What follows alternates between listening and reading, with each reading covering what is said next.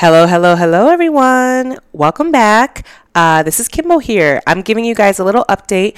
I wanted to bring you guys this reprise of this amazing episode of My Dear Friend Fierce.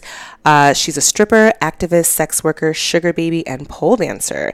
This was episode 15. I'm bringing it back because she just totally inspired me. Um, she ran this amazing event.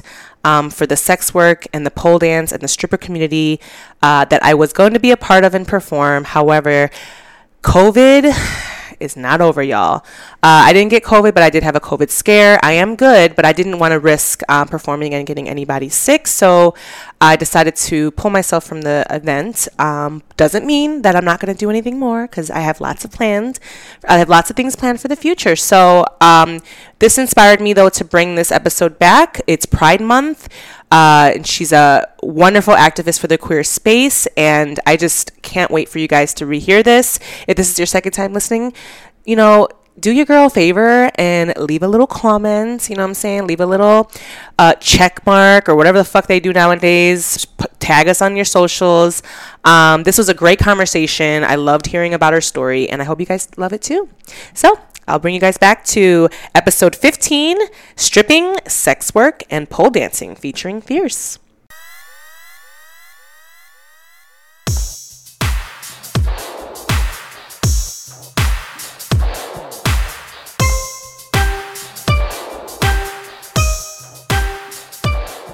Hello, hello, hello, everyone. Welcome again to another episode of Kimboology, featuring your girl Kimbo, the Blasian sensation, aka the traveling chafing queen, aka Kimbolina, aka daughter of Pudgeonat, aka slayer of poles, aka mother of Georgie, aka sexy stir fry, aka Captain Planet. She's a hero, gonna take pollution down to zero, aka Miss Pussy Control, aka the hustling hussy, aka twerking on your daddy's couch, what? aka yes, my middle name is spelled wrong, and yes, it is, aka Kimbo of all trades, because she can do it all. Burn, burn, burn, burn. Cue the, cue the horn. Um, Hi, guys. Welcome again to another episode of Kimboology. This is episode 15. Are y'all ready? Are y'all ready? Okay, okay, I think I'm ready. It's nung song sao si ha hok jet bet gao sip sip et sip song sip si sip ha. 15, guys, episode 15. Sip ha is how you say 15 in Thai, and quince is how you say 15 in Spanish, okay? You guys proud of me? I'm keeping up with my counting in Thai and counting in Spanish. Um, for you guys that don't know me and just tuning in, I'm half Thai, so I try to keep up with my Thai on my podcast. So thank you for tolerating that. Um, oh, cute little note for this. Um, so ha, so nung song sao si ha. Ha is five, right? Ha, H A. So funny thing is that you know how when we do LOL, like Americans go oh, LOL, L M F A O or whatever. In Thai, they go five five five five five, and that's code because five in Thai is ha. So when they do the five five five five five, they're really saying ha ha ha ha ha. Isn't that cute? Did you guys like if you ever like follow or have Thai friends and if they if you've ever seen them do the whole five five five five five in their comments, it means ha ha ha ha ha. It means laughing. So there you go. Little tidbit for you guys. A little a little something for y'all. Um, another thing that, that kind of like correlates with that is like I think in the like the Latino community they do ja ja ja ja ja, which is like J A J A J A J A. so I think of like ja ja ja ja ja is like the same as like the five five five five with ties. So just a little, you know, little bit of a tidbit for you guys. Enjoy that. So you now now when you go see Thai people on their Instagram and stuff, you know what the fuck they're doing. See? Now you're in on it. Isn't that cute? You're welcome. You're welcome. Um, okay, guys. Yeah, so it's another episode this week. Um, anything going on crazy? honestly, it's been a little bit more chill. Last week was a little crazy, so this week's been like me catching up with like everything here, the podcast, things like that. Um, so it's been good. Um, your girl got a motherfucking bike. We didn't get no Peloton, but we got a fucking Echelon. So it's basically the same shit. Because I used to work for the for a company that was selling these fucking bikes, and I know for a fact that literally the company, the person that owns Echelon, like literally just ripped off Peloton. The only thing is that they just don't have that big ass touchscreen. That's why you're paying three thousand dollars for a Peloton. and we just put our iPad in that spot, and it's the same fucking shit. So it's been lit. Your girl has been on that bike working out, trying to work off this quarantine weight. You know, the struggle is real. Um, so it's been cute. It's been cute. Um, my cat Georgie's still cute. He's still, you know, so adorable. He likes to go outside and play with the little like outdoor cats that we take care of. But then he likes to go and run in the dirt and go ahead and dig in the dirt because he thinks he's a dog. And then so when we bring him inside, we have to clean his little paws off because they're like muddy as shit. And it was so cute the other day. Like we were holding him to the sink and like he was like screaming like Meow! like because we were washing his paws. I'm like, hey, hey, you ain't gonna track your little muddy ass paws in this house. You better wash them. Fa- you better wash them paws. You better wash them. So yeah, that's me, my son, my cat son, guys. Um, so yeah, thanks again, guys, for joining. I appreciate you guys listening every week. This week is gonna be really, really good. Um, we got your girl Fierce back in the back in the uh, Kimboology streets. She was a guest with me. Me and her were a guest on the Black Mind Chronicles, which was a, which was a bonus episode that was uh, a couple episodes back, and we were talking. We were on his podcast, which features like um, like talking about Black mental health, and he was trying to figure like it was like a correlating with um, like mental health and like the sex work industry and the pole dancing industry and things like that. So that's why we were on his podcast, and so I asked Fierce, I'm like, girl, you need to be on my podcast, like for real, for real. So she's on this week. She, we recorded prior to this recording, so you'll see, you'll hear her a little bit later. Um, she's great. She's a sex worker, a stripper, a sugar baby, uh, an all around dope ass bitch. So um, aka Fro Baby is also her name. Um, she's really dope. So she's joining us later on. So so tune into that. Keep listening. We talk all about sex work and strippers and pole dancing and P Valley. If you don't watch the show P Valley, uh, on Starz, So good. I just started watching it this week. Amazing, amazing. So tune into that. But before we do that, let's do our regular degula weekly segments, starting off with sexy sustainability.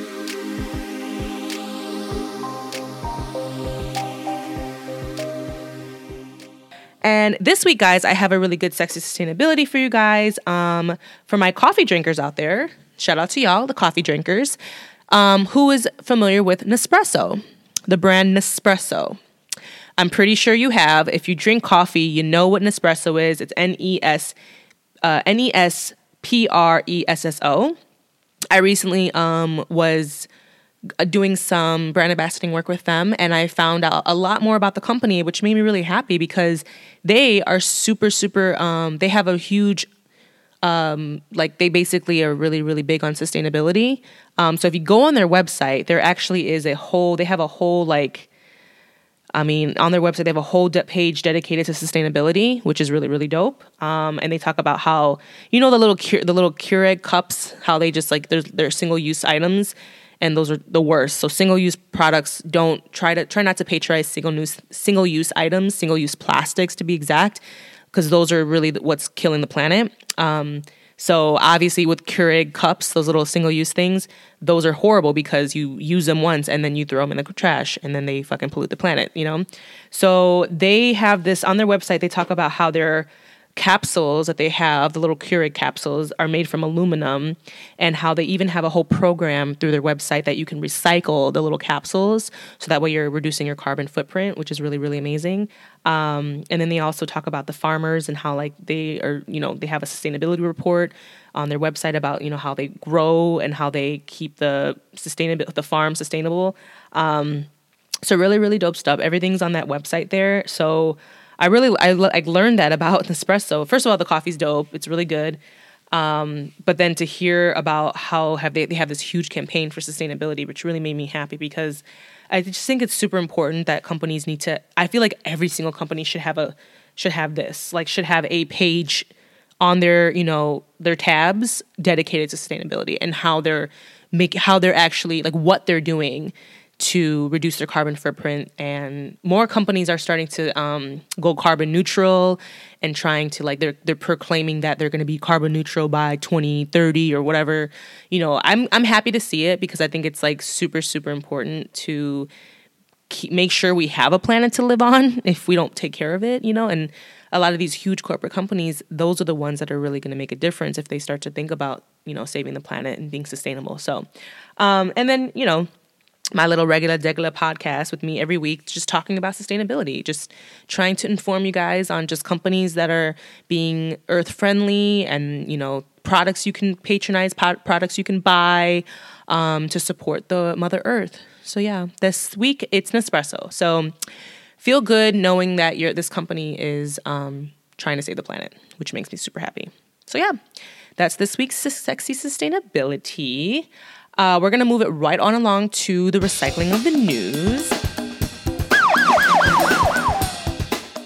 I have a couple things that I pulled to talk about. First thing I wanted to talk about is I watched the Red Table Talk about the. So, fuck, I can't remember exactly when this happened, but this was a little, maybe like last year sometime. Um, did you know? Fuck, what's her name? Lori Loughlin. She's the. She played Aunt Becky on Full House.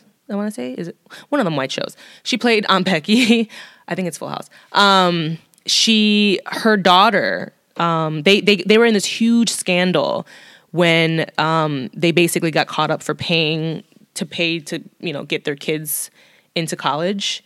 Um, so they were part of this huge scandal, and so basically uh, Olivia Jade. Olivia Jade is her name. That's the young 21 year old girl that was, you know, that was cheated into high. She was cheated into the school by her mom and dad. Um, she wanted to go. a Lot. She wanted to, you know, speak her part. She wanted to go on Red Table Talk and tell her story and to apologize. Apparently, um, I watched it. I watched it. If you guys haven't, definitely you know check into Red Table Talk. It started with uh, Gam Gam and uh, Jada and Willow sitting at the table, just kind of like talking about how this. They're like, and Gam Gam was not here for it. She was like, "Fuck this little hoe." She she was just like not here with the shit. She was like, "I don't want her on the show. I don't want her here." But y'all made me bring her here. Y'all y'all said y'all wanted. She's like, "I didn't want her here." She like literally was like. like and then Jada was just like, I know, mom, I know you didn't want her here, but we, you know, we gotta like hear the story. Da da da da. You know, she's like, I don't care. I don't care. She a little white, stuck up little bitch. Nah. Because if the, the, tables would turn, we, we wouldn't have got a place to sit and tell our story. I was like, I'm here for Gam Gam. I love her.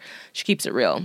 But I did, I did, I did love though that um, this girl's so young. First of all, she's so young. She's 21 years old, right? She's a little white privileged girl, beautiful girl. You know, had everything handed to her her parents paid her way into college. You know, she didn't, she publicly went on her YouTube page and said how she didn't give a shit about school. She said she, all she wanted to do was, she wanted the college experience, but she didn't want to, she didn't care about the schoolwork.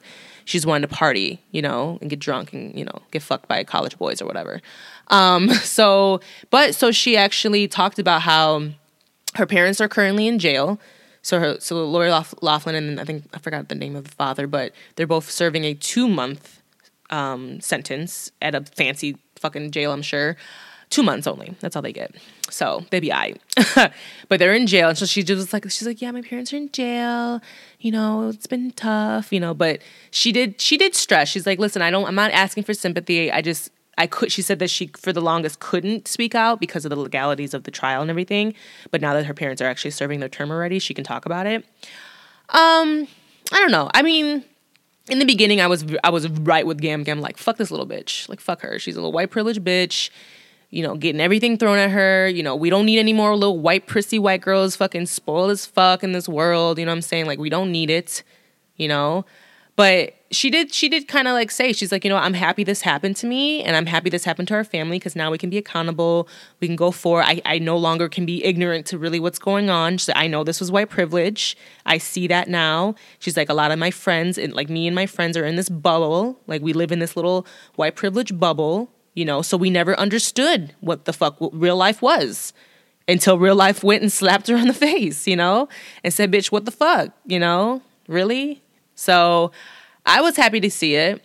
Um, I'm happy she acknowledged it. You know, she is young, so I'm trying to practice more forgiveness going forward. You know, I'm trying to give people second chances in that sense. You know, and people, I think people would deserve it. And she, this girl is young. I mean, her prefrontal, her prefrontal cortex is not even fully developed.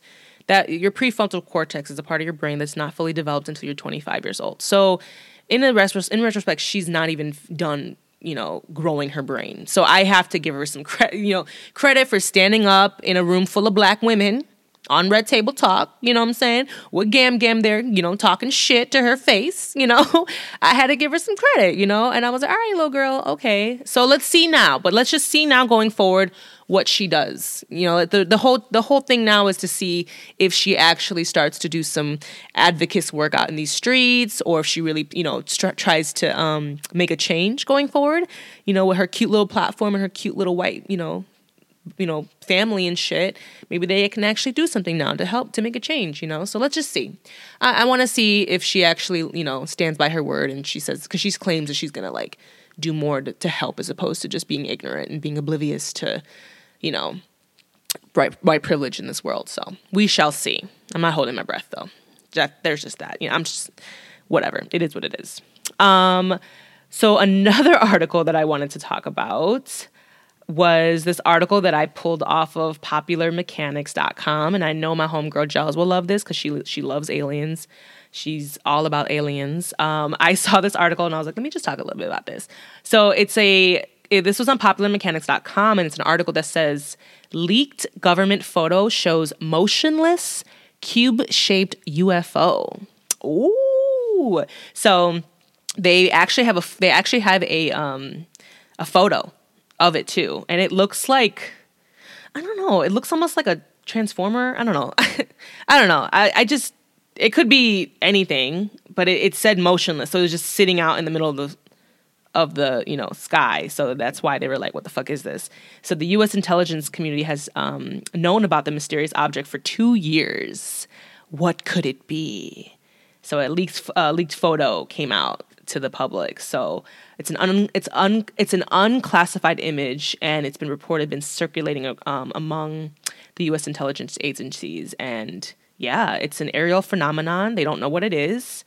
Uh, it's an un, unidentified flying object, and it's in the cube shaped. Um, yeah, so like it, this is like I guess it's been just you know flying around for two years and nobody's they just been looking at it and just been like oh yeah hey there's that there's that fucking UFO thing back in the sky again. Y'all, these aliens are watching us, like for real, for real. They're just like watching us to see what the fuck we're gonna do to the planet because we're destroying it.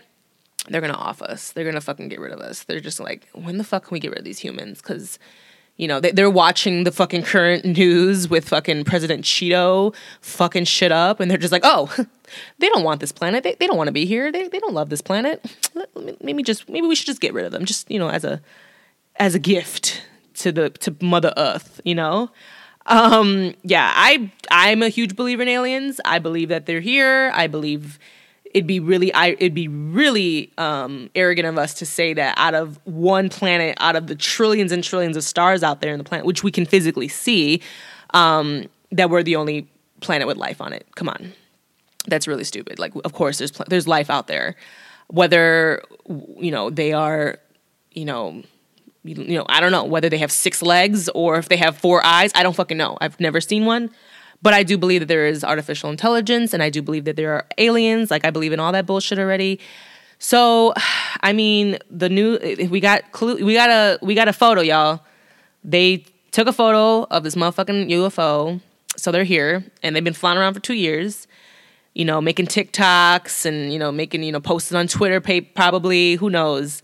Um I want to follow them what's up aliens give me your handle give me your ig handle i'll follow you i'll like your photos you know um, so yeah i just thought i just thought i'd let you guys know about that if you guys haven't heard um, and I'll keep this. I'll maybe I'll put this article in the show notes so you guys can check out the photo of this of this cube shaped, motionless, unidentified object in the air. So yeah, so yeah, that's that article. I did want to just briefly shout out Rashida Jones. Rashida Jones is the new president of MSNBC. Um, she is a black woman. Yes, Rashida Jones. She currently serves as senior vice president for MS, uh, MSNBC, and she's going to succeed Phil Griffin. Um, and so, yeah, this is an article that I got off the Wall Street Journal. Uh, so it's WSJ.com. And yeah, it said MSNBC named Rashida Jones as the network's president. Um, people are familiar with the the matter. Said the a major shakeup at the news channel that has raised its profile with political coverage. but struggled to keep peace with the rivals this year. Um, so Miss Jones is currently serving as senior vice president for MSNBC, but um, in the news, uh, succeeding longtime network president Phil Griffin. So now she's going to take over, and she will be making her first black female executive. She'll be she'll be the first black female executive to run a major general's news cable network. So shout out to her. I was like, I'm fucking here for it. I was like really, really excited. Um, this is Rashida Jones. She is a news cat. She's a news anchor woman. She's not the um, daughter of Quincy Jones. Shout out to the friend zone because uh, Dustin Ross thought it was uh, Rashida, Rashida Jones, the daughter of um, Quincy Jones. Rashida Jones, the actress, she's been in The Office. She's in um, fuck, what is it called? The new show that's called it's not Blackish. Black AF. I think that was the it's like on Netflix or something. It's like a sitcom. I watched it for a little bit. It was cute. Um, she's done everything. She's been on I think she was in I Love You Man. She, she's she's been in everything. So Rashida Jones is an actor, but she's not the new president of M- MSNBC. So this is another Rashida Jones, um, beautiful black woman. Um, yeah, I've heard her news. I've heard her name several times, so I was really happy to see that. So happy that things are changing in the right direction. Shout out to Black women and Black excellence. So I just wanted to address that. And then the last thing I wanted to talk about was this was super interesting. Um, and I heard this and I was like, oh, what does this mean, huh? What does this mean, guys? Um, so this article I just pulled from BuzzFeedNews.com. Um, but this is an article saying that the US government says Facebook needs to sell Instagram and WhatsApp. Oh, shoot. So, if you didn't know, WhatsApp owns Instagram and owns WhatsApp. If you guys don't know what WhatsApp is, WhatsApp is an amazing, amazing um, messenger app that I use every fucking day. I love it. I love WhatsApp. Love it. Um, but it's mostly used among international people, people that travel a lot, people that um, if you have friends overseas, things like that, it's a great way to communicate for free to people that live overseas. Um, that's typically why I think WhatsApp is super popular. It's also really great because I use it with my family because some of our family members have Androids and I have iPhones. So, like, go the whole, if you try to send video and photos to an Android, if you have an iPhone, like, good luck. Like the fucking photo will be all rasterized and shitty. And there's just so many issues when you try to transfer, you know, between Android and iPhone. So when you do that through WhatsApp, it doesn't have any issues. You can send videos, you can send photos, um, everything through WhatsApp, and it's great. Like the person on the other end will get it clearly. It will not be rasterized, so it's like a it's a really good mediator to that. So plus you can send voice recordings, unlike fucking iPhone Messenger, which sucks. I hate sending voice recordings through that because I love sending voice recordings to um, my international friends because obviously our time zones are all different. So it's great because they could just get it whenever they wake up and listen to it, and they can respond to me whenever they you know can. So, um, but it's great. WhatsApp will allow you to you know lock your. You can push the button and you can lock it in. That way you don't have to hold it down like in fucking iPhone Messenger to send an audio message. And I'll send like 30 minute fucking voice recordings and tw- you know 20 minute 40 minute voice recordings to my homegirls over there in, in overseas and it's great. So I love WhatsApp. But anyways, back to what the government's trying to do. So the government basically, um, so it says here, Facebook has used illegal monopoly power and unlawful scheme to stifle competition uh, degrade personal privacy and crush rivals, according to the antitrust lawsuits filed Wednesday by the Federal Trade Commission and attorney attorney generals from 47, 46 states and two territories. So, for nearly a decade, Facebook has used its dominance to monopolize power and to crush smaller rivals and snuff out competition, um, all at the expense of everyday users. So, basically, um, says by using its vast troves of data and money, Facebook has squashed or hindered what the company perceived as potential threats. So, in a sense, I think, uh, just in layman's terms, I don't want to read the whole fucking article to you. I think, you know, obviously, in in you know America, like it's illegal to mon- like to monopolize. Like if it's there, there can't be one company that controls all of something. You know, like it has to. That's not that's illegal. So, in a sense, Facebook kind of was doing that because like when they saw Instagram getting too big, before they got too big, they just bought them out. And the same with WhatsApp. So like they, you know, whenever they see companies that were getting too big too fast, if they could swoop in there, either steal or zuck, that's like a whole term for like stealing, like zucking, like Mark Zuckerberg. He would zuck people's ideas. So like the whole Facebook, st- uh, Instagram store, uh, no, Snap, Snapchat started with the stories. Um, and then all of a sudden you saw it on Instagram, and then you saw it on Facebook. Now it's on Twitter. You know, like they're all starting to steal the same type of like platforms ideas. You know, so Facebook uh, used all that basically to take over and control you know now they're owning like what instagram and what's you know, is it basically and this has been an issue i've heard for quite some time where the government's kind of been swooping into these larger larger um like uh, what do you call it? Technology co- companies like amazons and google and things like that because they, they feel like they're be they're too powerful.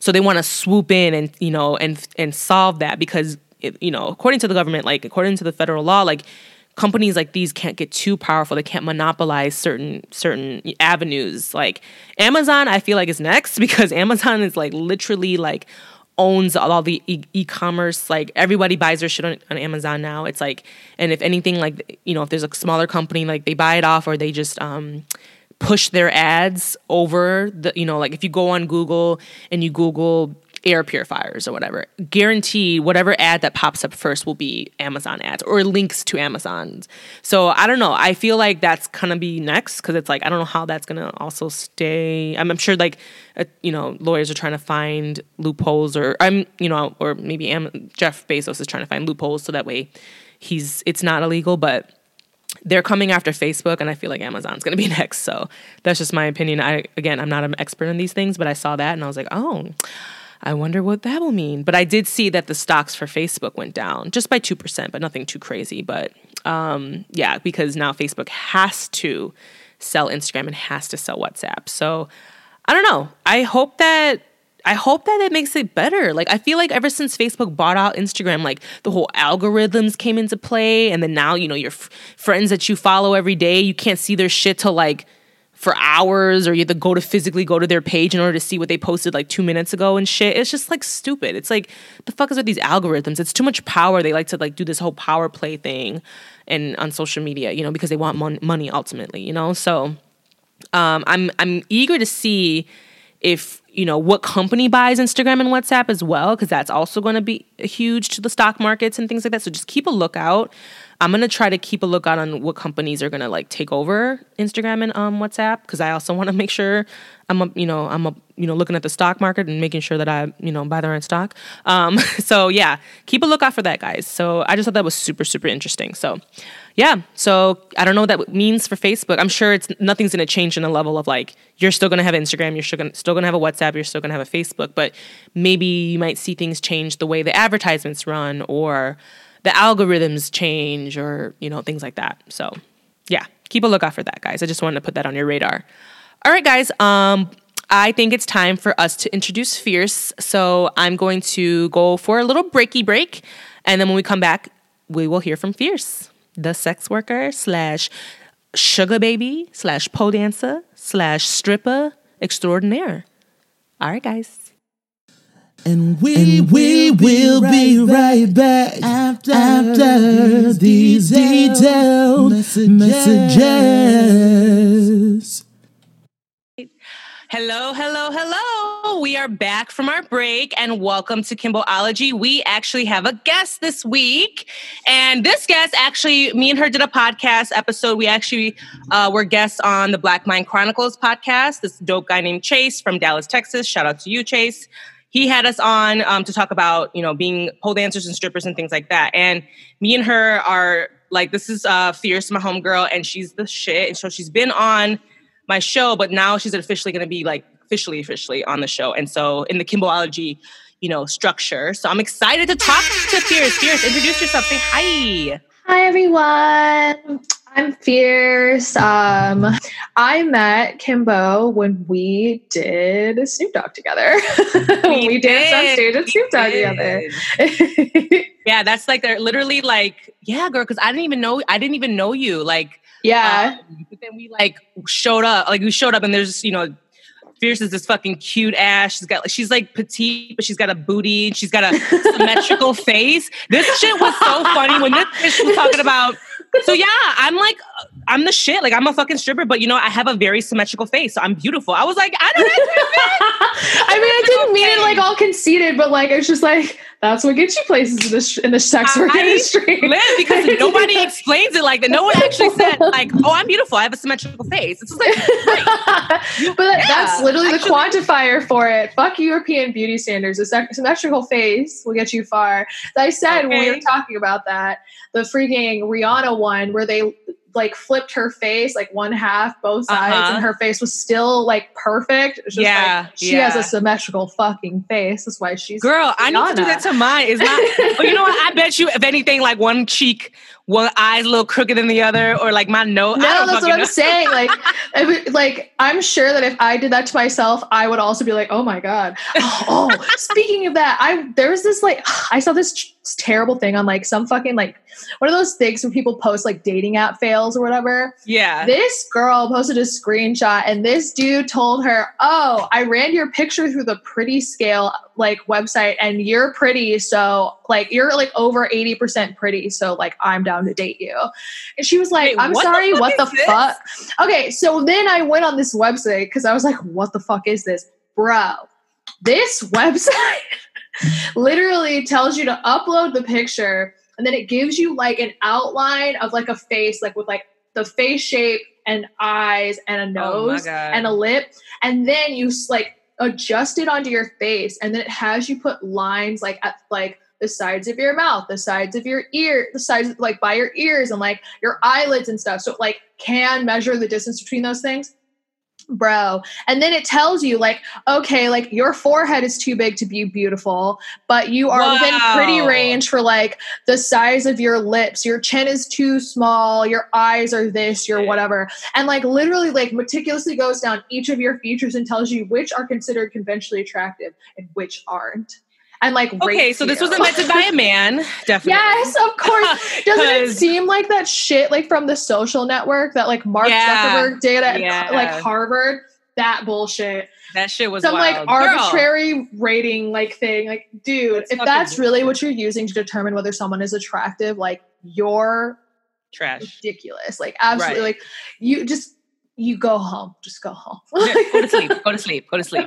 Well, we're over here rambling. We haven't even introduced you officially. I know, You- we're already you need to talking. tell the people who you are and like yes we met. So yeah yeah guys me and fierce know each other because we both were pole dancers and strippers for the for snoop dogg's concert that we performed together in milwaukee. So that's when and she was you know riding me like in the surfboard like you know like the whole surfboard ride Yes, we did a surfboard. It's my Yeah, we first were, like, only time I've ever done a surfboard. Like, Yeah, I'm gonna- i'm gonna put all this in the like visuals for our youtube so they can see all this. So it'll be real cute.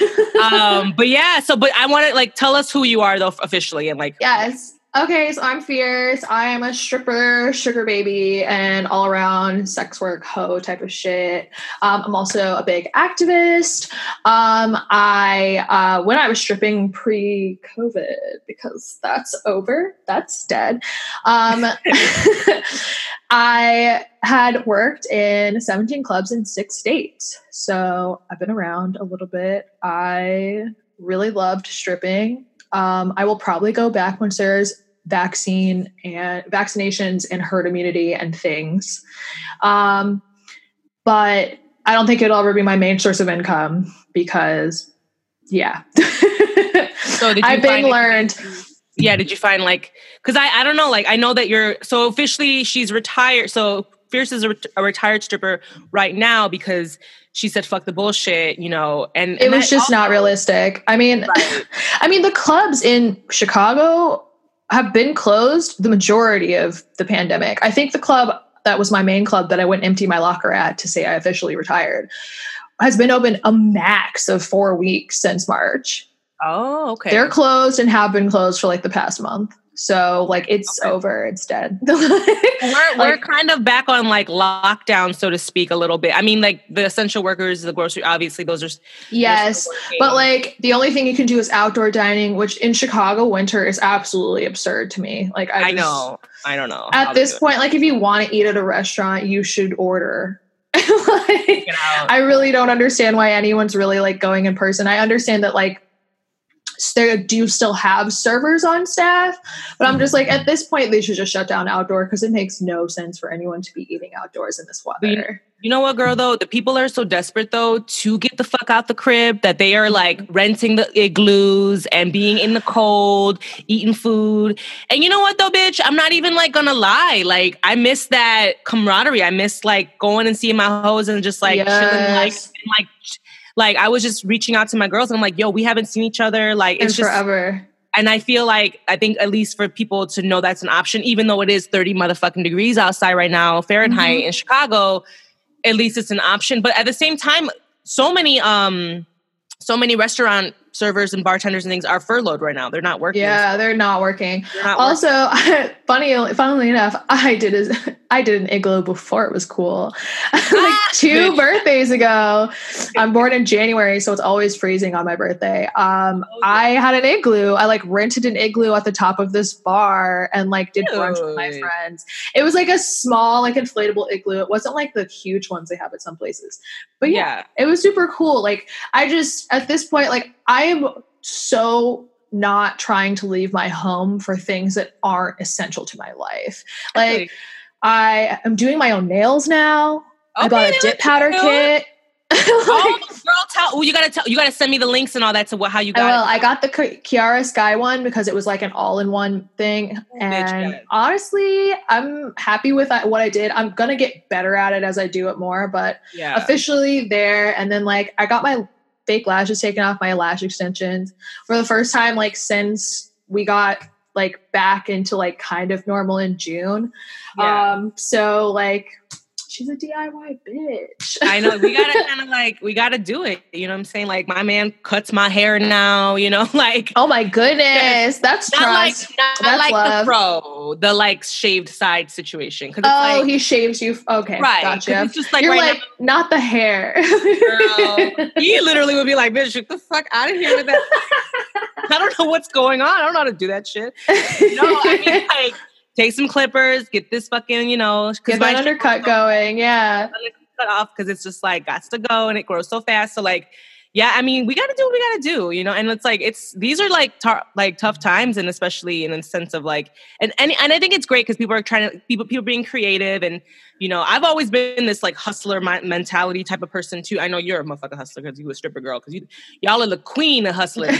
but like for me, I've always been able to find a little like, okay, let me save a little bit here, let me sell this here, let me do this here, let me pick up pick up this gig here. Like that's how I've made it in, made it through this life. But um, yeah but yeah, so you've mentioned that you know you're not work, you know you're not stripping at the moment. You're a retired stripper right now, and you will possibly you said you're most likely to go back to stripping when things get a little bit more like on the like sure side of like yeah. vaccines and things like that. Because like Absolutely. my homegirl, my homegirl in Australia, to she uh, is back to stripping, and she actually, um, yeah, she actually is back dancing now and so i don't know i have to catch up with her and see how yeah because australia like took it seriously. Yeah. I saw like yeah. a picture of like a sporting event. No no no i saw a video of a festival a music festival happened in australia recently and they oh, were just big. doing regular mu- music festival shit. Big crowd people sitting on each other's shoulders and shit no mask chilling. And i was like wow well, I don't know. I mean, like, I know. I mean, like, they should still be probably like because it's like they could still spread it. It's still out here, but they're just like they they've been they've been like shut down during this whole like the yeah. whole time. Wait, we've been open. They were they were closed because yeah. it was winter time. So now we've yeah, exactly. Now they're in They didn't have a reason to be out of their houses. Exactly. What fucked now it up we, for us here was the fact that we went into lockdown, and in Chicago wasn't warm yet, but in right. most parts of the country, it got warm in April, and that was when right. lockdown fucking started. Right. So like right. that was like that was the season for restaurants, for bars, for most businesses, for any tourist thing or whatever. And like sure, a lot of events got closed, but like in general, like the US did not shut down. And I would be surprised if parts of the US are shut down at all still. Like Girl, Florida and Texas and and locking shit. and, twerking in Texas and Atlanta, yeah. Florida. I mean, no masks. All the restaurants are open. It's just like Kiki City out there. which is wild. I was freaking. I was listening to the read earlier today, and they had a listener letter read? from someone in a- ATL who had a friend who's like been out, out partying or oh, whatever. Oh yeah, I, and heard that. One. yes, and he had a he like posted a fake COVID test, and then oh because yeah, yeah, he posted a face fake COVID test, and then this friend, he like asked this friend to like go take a package inside for him, so he had their key, and he went and snooped around their house and found that they had had COVID, yeah. and let them come over and hang out with him, like Right. knowing they had COVID, and I'm just like, and like was out and like going to parties and shit, like like how? Like, yeah, girl, my yeah. That's just I was. okay. I was like, and this is why I stay home. The only thing I have done and like gone out to do was my friend just got their titties done. okay. And they like were like, I'm I just went to my like we like made a plan. We were all gonna like not all, like a five person group. We were like gonna meet at their house, social distance, wear a mask, and like be there for them. Like because Mhm. they're like first real like invasive surgery they've ever done. And we also wanted to see the titties, of course. of course. Yes. But You yeah, like, the titties. the titties looked great Okay, and it was like a nice little thing like to do and that's like the last time i saw my friends and it was probably going to be like the last time i see them until the new year I mean, yeah. I mean, that's real as fuck. You know, I mean, I think we have to like try, like me and my homegirls too. Like, there's like a group of five of us too, and we're gonna try to like, because my homegirl, she's pregnant. Well, two of my homegirls are pregnant. oh I know, girl, everybody's popping out babies. scenes Bitch, everybody pregnant. So, I like, we're- know about uh-huh. so we were gonna try to like get together, like, because she said when she is before a month before she's due, she's gonna like lock her ass in her house and never leave. So, like, yeah and so she's like, yeah, maybe I'll just try to have y'all over for just one, like, and then do the same things. Wear the Yeah. mask, distance. wear the mask hang out but like actually get to see each other like face to face because that's not happening anymore Right. Well, honey, I'm just like curious because it's like, okay, so you're you're not you're a retired stripper right now. So like you didn't mention you're like a sugar you're a sugar baby and all that. How are your bills getting paid if you don't mind? Like you're are you like how how are you making money right now? Like what is going on? So, technically speaking, when it comes to like income, what I'm receiving is not considered income. I already spoke to my tax guy about this. what I'm receiving is considered gifts. So, but um, my sugar daddy has my rent on autopay. Bitch. And he pays me on the first Yes. and, and the 15th like a bill. he pays what? he pays, he sends me additional money aside from my rent on the first and the 15th, like I'm a bill. Yes. so Okay. yeah, we like um I met him in Vegas when I was in Vegas before Okay. quarantine started. And then like he is like the thing that like I got out of Vegas. Like of all the stuff that I that happened in Vegas for me, he is by far the best thing that happened to me in Vegas. Like there's no way I would have met him if he hadn't been at a convention and I hadn't been at Spearmint Rhino at the right time. Like that was literally it. Like he like found me, I found him, and like we talked and he's divorced and I was just like, You need a girl like me in your life. Yes. Can you tell us a little bit? Like, we don't have to obviously like names and all that, but like, what is he? Is he like super old? He's a white old. okay, Oh, so he's not decrepit, he's in his fifties. Okay. Um I I I can't so like my parents had me super young, like in their teens. Okay. So I'm not the type of bitch who can be like, he's older than my father. Like everyone's older than my father. my Right. father's in his 40s. A lot of people are older than oh, my bitch. father. Yeah. Yeah, like his early 40s. Like my parents are very young.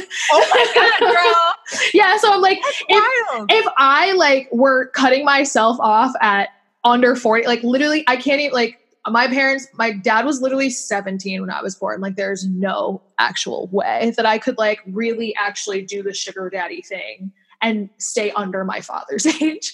Because sugar daddies, honestly, like men aren't that wealthy at that age. Like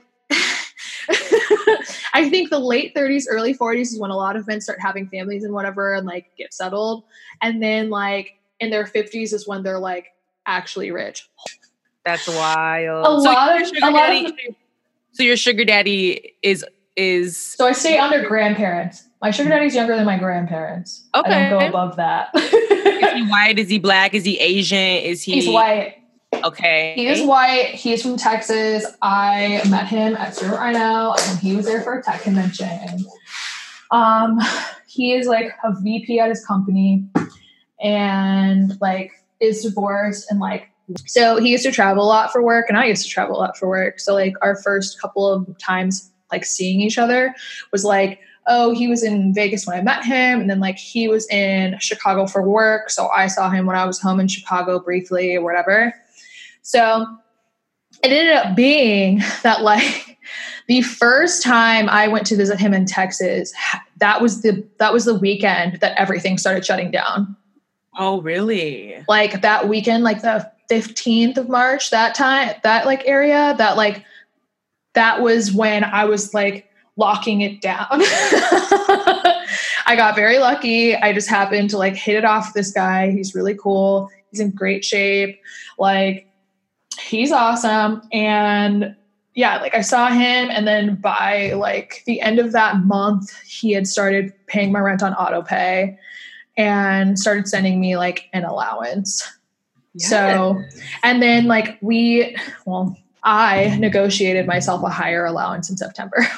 Yeah, I know that's right. You're like, listen, I'm not working right now. Your girl's retired for the for the you know moment. So Yeah. Well, so the, the thing was, is like what he was sending me was like working, but then like when things started opening again, I was like, what you're sending me is fine. But now that things are opening and I'm like actually spending money on things other than like groceries and liquor, like I actually do like need more funds. So we ended up settling on a little bit higher. But yeah, interesting. so, So, like, okay, would you be open to telling us like your relationship on like how like are you do you guys do you get intimate or do you guys like fuck? or- Oh yes. Um, anyone that tells you that they don't have to fuck their sugar daddy is probably lying.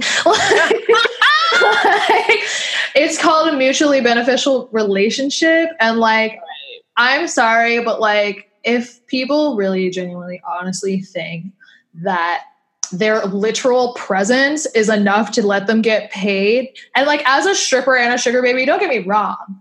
I have gotten paid to do nothing.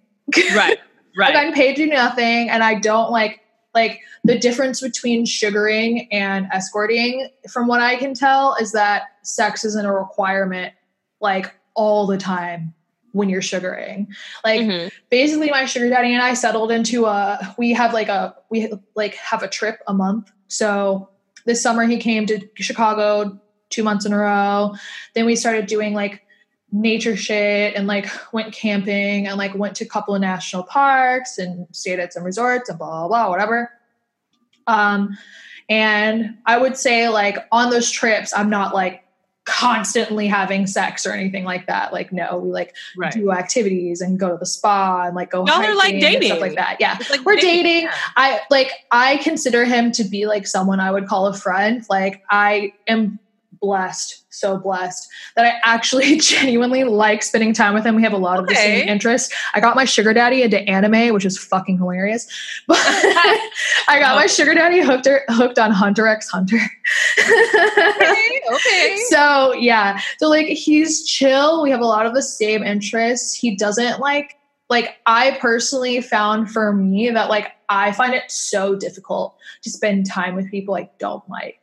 Like I just Right. I'm an I'm an ambivert and like so I can do extroversion for like a certain period of time, but like Yeah. there comes a point where like I need to like have downtime. Same. And if I don't feel comfortable, then like I'm not having downtime and my battery just depletes and like I can't do it. So I've gotten to the point now where like I can be on these trips with him and like be in c- close quarters for like a decent amount of day, like four or five days. And like that's chill. Like, and I feel so lucky to have found a guy who like yeah, girl, and like pay you my rent and pay me separately. Oh, and I'm going to start classes next semester, and he's paying for those too. Yes. What are you taking classes for? I am taking a computer aided drafting course. I'm taking it's, Cool. it's two parts, one for the beginning part of the semester, one for the end of the semester. I'm going to come out of it being able to say I have a computer aided drafting aided drafting certificate. Okay. Um, and then I'm going to start classes and transfer to a, a local university that I actually can physically go to because I'm Okay. assuming by next fall we'll be like kind of to the point where we're doing in person shit again. Right. So, and then that will be um, me getting an associate's in drafting and design so that I can learn how to do Oh. like interior architecture. So, like, I won't be the type of person who's like building a building from the ground up because that takes a lot more schooling. And honestly, it Yeah. takes so many years of grunt work after the schooling in order to be able to be trusted to do it. Right. I would I would rather just focus on like buying buildings that are already built and renovating the insides. Oh, cute. So I'm gaining the skills in order to do that because So you're gonna learn CAD. You're gonna learn CAD. Yes, yeah, that's what I'm doing. And then I plan to um I plan to hopefully be able to buy a building and open a strip club. So Yes, I was gonna. That's a perfect segue because I wanted to kind of transition on because I know me and you have talked um, just through our like Twitter chats and things like that about just like so can, like right now in Chicago there is a there is something called the stripper strike, yes. right? And can you tell us more about the stripper strike and why it needs to fucking be existing and your plans on opening a stripper run strip club? Um, okay, so Stripper Strike started, it was started by this girl named Dakari, who is a dancer who's at one of the main clubs in Chicago, Admiral. Um, and obviously, like, the strip clubs got hit really, really, really, really hard by the pandemic. A, a lot of strippers just watched their income disappear. Um, overnight, um, the clubs weren't doing so hot either, but like, fuck the clubs. Um, but um yeah like a lot of a lot of dancers like suffered greatly during this. Um and there also came a like came a time where like when they were starting to try and reopen clubs they were being very sketchy about hiring practices. They were they were essentially using the pandemic because they knew they couldn't have as many girls using it to like use their discriminatory practices that they already use, like being very fat phobic, being very racist, um, to pare down their dancer roster and leave people from marginalized groups like high and dry, essentially.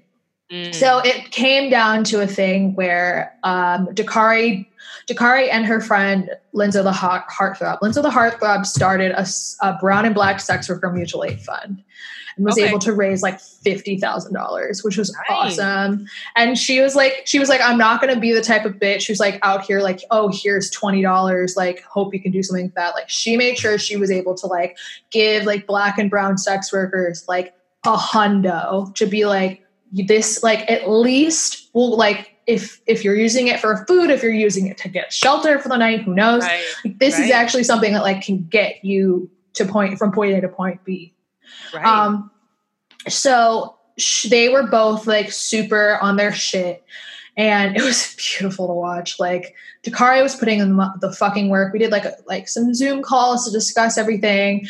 Basically, there was recently a law change. I can't remember if it's federal or not, but there was a law change that made it so that like any business over a certain amount of employees has to have a, a sexual harassment training Mm. and also has to have like signage within that business that like has info about what sexual harassment is and like who they can contact about it such as like people in their management or whatever Okay. and so part of the stripper strike was um, Dakari emailing clubs in the Chicagoland area and being like, this is our list of demands. And one of those things was like, get compliant with this bill.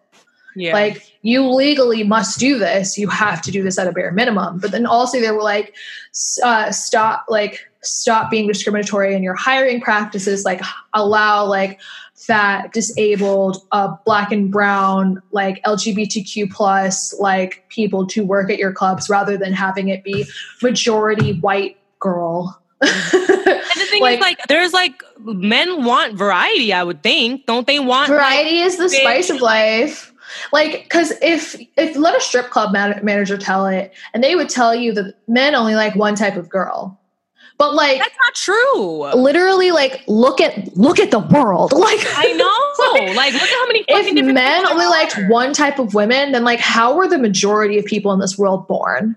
Yeah. How and like people Like- are fucking, people are married, people are do- you know like yes, that's what I'm saying. Which is it was just like like I have always personally felt that the more variety a club has, the Yeah. better that club is. Or the yeah. the last club I worked at that had like the biggest, largest variety of like shape, sizes, and colors that I've ever seen. Still, because America, like a lot of white girls, but like it wasn't like they didn't have women of color. It was just that the region didn't have a lot of women of Okay. There weren't Like, any- And half the and half the girls of color that worked there that I knew of, we were all travelers from other ah, states. so they weren't even from there. yeah, like a lot of us were like, I come here because I make good money here because they don't have black girls. That's- like Where's it at? Where's it at? It was um Wait, East wait, wait, St. let me guess. Louis. It was Hustler St. Louis. St. Louis? So- okay. It- Hustler St. Louis. And like honestly, they ended up firing me for breaking someone's phone or taking a video of me nude. Um so Oh, oh, fuck hell. them, but also like I appreciated the fact there was a diverse thing. They would not hire girls with hella tattoos, which was also fuck shit. But What? at the end of the like yeah, like hella like we're talking about strippers. You don't want strippers with tattoos? Are you kidding me? How, Of how are you all, of all the hire anybody. demographics to give a fuck about. Like Right, in this industry like what so whatever. But like so uh, this club was a club where like you saw girls that went from teeny teeny tiny to like big girls. And like they would kill. And every time they were beautiful. That was the thing. I was just like it's not about like fitting into a size two. It's Right. about whether or not you are sexy. Right, and sexiness comes in all shapes and sizes. Right. people can be totally sensual and like have more more to love you know Right. like have a little bit more freaking fluff Girl, I mean, like- girl, listen, these men, and also more titties and more ass has never Okay. been a bad thing never a bad thing. Girl, do you watch P Valley? Yes Bitch, I just started watching P Valley. Uh, shout out to P like how do you feel about it okay, so I just started. I'm like probably like the third or fourth episode in. So like, don't do it for me if you. oh no i'm not gonna spoil it but like Oh, it's so good. It's so good. And first of all, I was like, why the fuck aren't I on this show? because because I'm thick as. Uh, so listen, because like the, the girls of P Valley, like it's like strip club. So it's based off of this strip club that's in like Mississippi, right? Like, yeah yeah yeah So like a southern like club, but and you know notoriously strip clubs in the South are more known for like you know girls thicker bitches, right? bigger girls crazy shit on the pole like Crazy things like that yeah yeah, which is like me. So I was like, come on now. Yeah. But you know, I got to give them credit because it's like I was what because you know we're like we're both pole dancers and like you know you know like, I know you're strip, but we're both pole dancers too. And Yeah. so uh, I taught for years and I did pole for seven years. So like I know the tricks, I know the Yeah. like the lingo. And, like- and when I tell you, girl, when that bitch went up there and did a spatchcock, Yes, I bitch, was that's what I'm like, saying. Because, like, you know, in media, like, whenever there's a strip club, the bitches are never actual people who ha- know how to be on stage. Strippers and pole dancers move a very specific type of way. You can Right. always spot someone who has been on that stage before. It is very easy. Okay. We move in a certain way. I have always Right. noticed it. It's like it's how uh, how sometimes I clock celebrities that are former strippers. Really? Yeah, like it's very obvious that Iggy Azalea is a former stripper. In one of her videos, she does like the lean forward thing and then like like hand between her legs and like patted her pussy, and I was like stripper. I was like right there. but um, yes. yeah, so the thing that impressed me so much about that show is the fact that like they were put like had stage performers, like Bitch. real pole dancers, and like I'm sure they were having they were body doubles for the girls. They were absolutely double. Absolutely. absolutely But the fact that they took the time to be like, no, Yes. like we're going to have them really actually do real fucking talented, complicated, like athletic ass pole work because that's what bitches would be doing in a club like this. I live, bitch. I live. Yeah. And you know what? The thing is, like, because you know the pole community is quite small. I literally think I know who uh, I, crooked letter I crooked Oh, you think I, you know the girl who did her? I think I know who her body double is because I like there's this magnificent, petite, beautiful pole dancer. I follow her on Instagram. I forgot her handle, but she but she does a lot of like um she does a lot of shows in like she's a showgirl though, and she does a lot of those shows in I think it's New York though. So I'm like, they probably flew that bitch in to Atlanta. They probably like did a little something, something. Yeah, because they had to get women that looked like the actresses as well. Yeah, yeah. So they found, and I think they did a really good job. I think they did a really they- good job. I think Yeah. that us like with my head being like that's not the same person. Like I still Yeah. was like that could be her. right, like homegirl, what's her? Uh, Mercedes could do a little pole. Mhm. Mercedes can do a little pole, but she did have a double when she went up there and did the um, like she did the shoulder mount drop, and then she did the Yeah. So all of these, like, so you guys, if you watch on my my visuals, I'll put like examples of all these pole tricks that I'm talking about because you would you guys are like, what the fuck is she talking about? it's literally like a different language. I know, literally, literally. Pole is- I know pole's a different language, and I want to still talk about that because I'm like, I'm excited. I was like, I want to have Fierce on because I want to like talk more about pole. Like, obviously, both are in that world, and I, you know.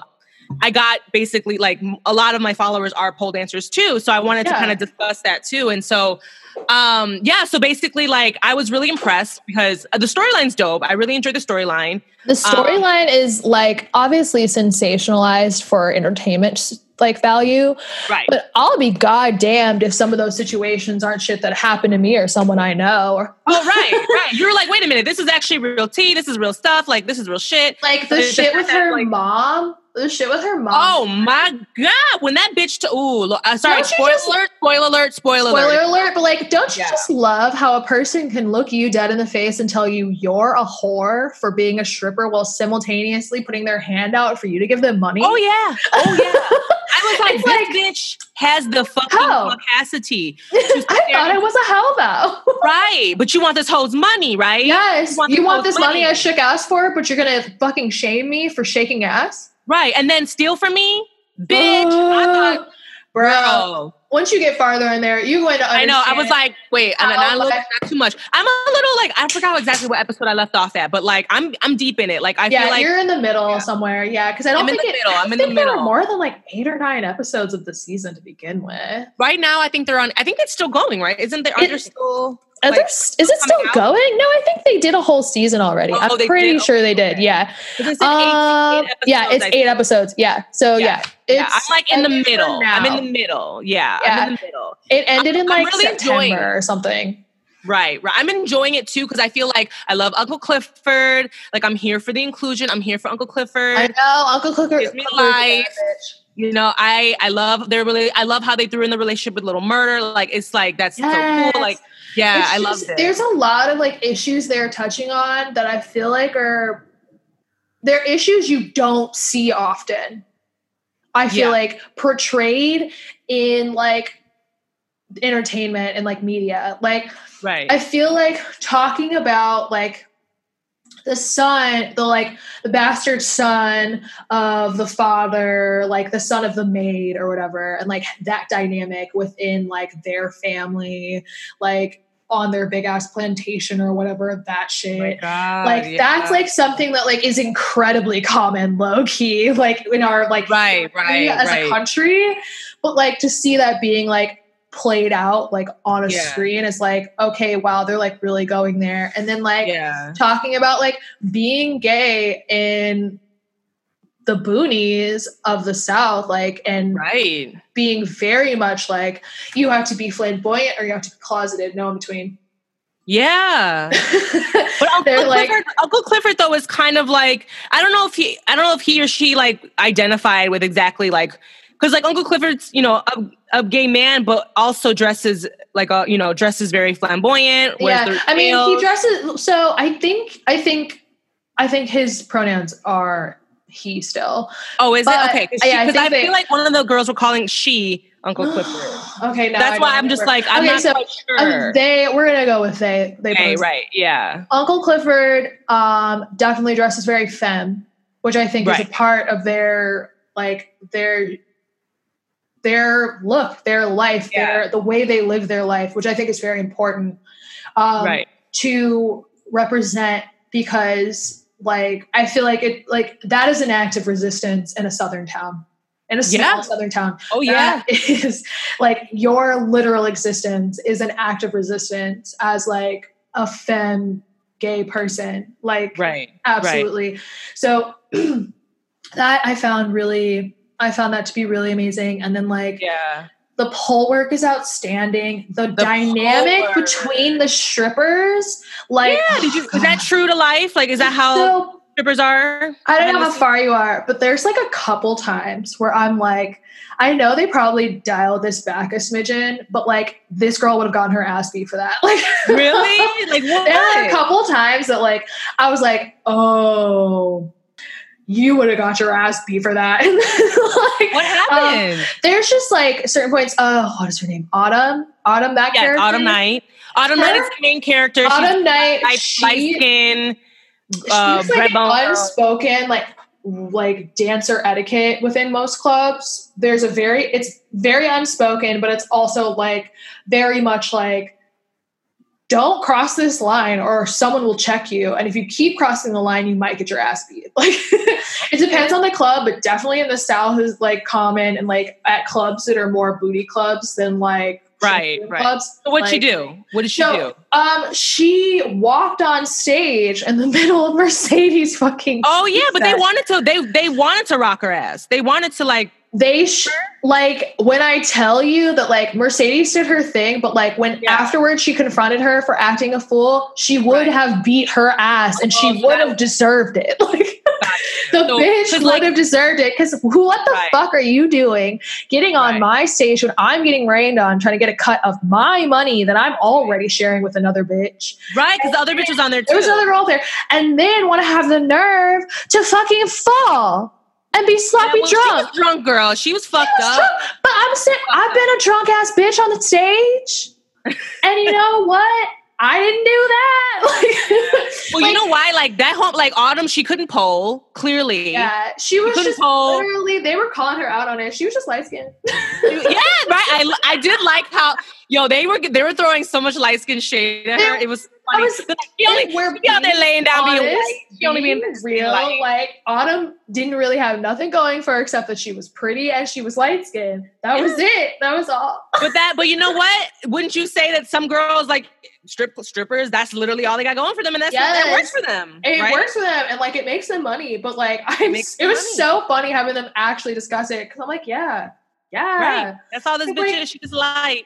Yeah. Like sometimes it just bees like that. It's also, I mean, like in that context, like with like hardly any white women in there. Like you get the yeah, there was like one skirt- white bitch. light skin. There's yeah, One. exactly. But like in white clubs, it's like so many girls. It's just like she literally is just white. Like it was like it was like she's incredibly average in every other aspect. but she's white, right. so she'll make money, and she'll often make more money than the black or other like other minorities like in the club, which is oh America. girl, girl. I mean, like. Yeah. And so, like, basically, like, yeah. So that that show is amazing. So you guys, if you guys are sick of us talking about P Valley, go watch the show. It's on Starz. Sign up for the free trial. You can get a free week trial, whatever, and you can try. You know, and just like watch- bang it out. Wa- yeah, just bang it out. You can actually bang it out. You can. There's Yeah. only one season. so There's only one season. There's thing only eight episodes. You can do it.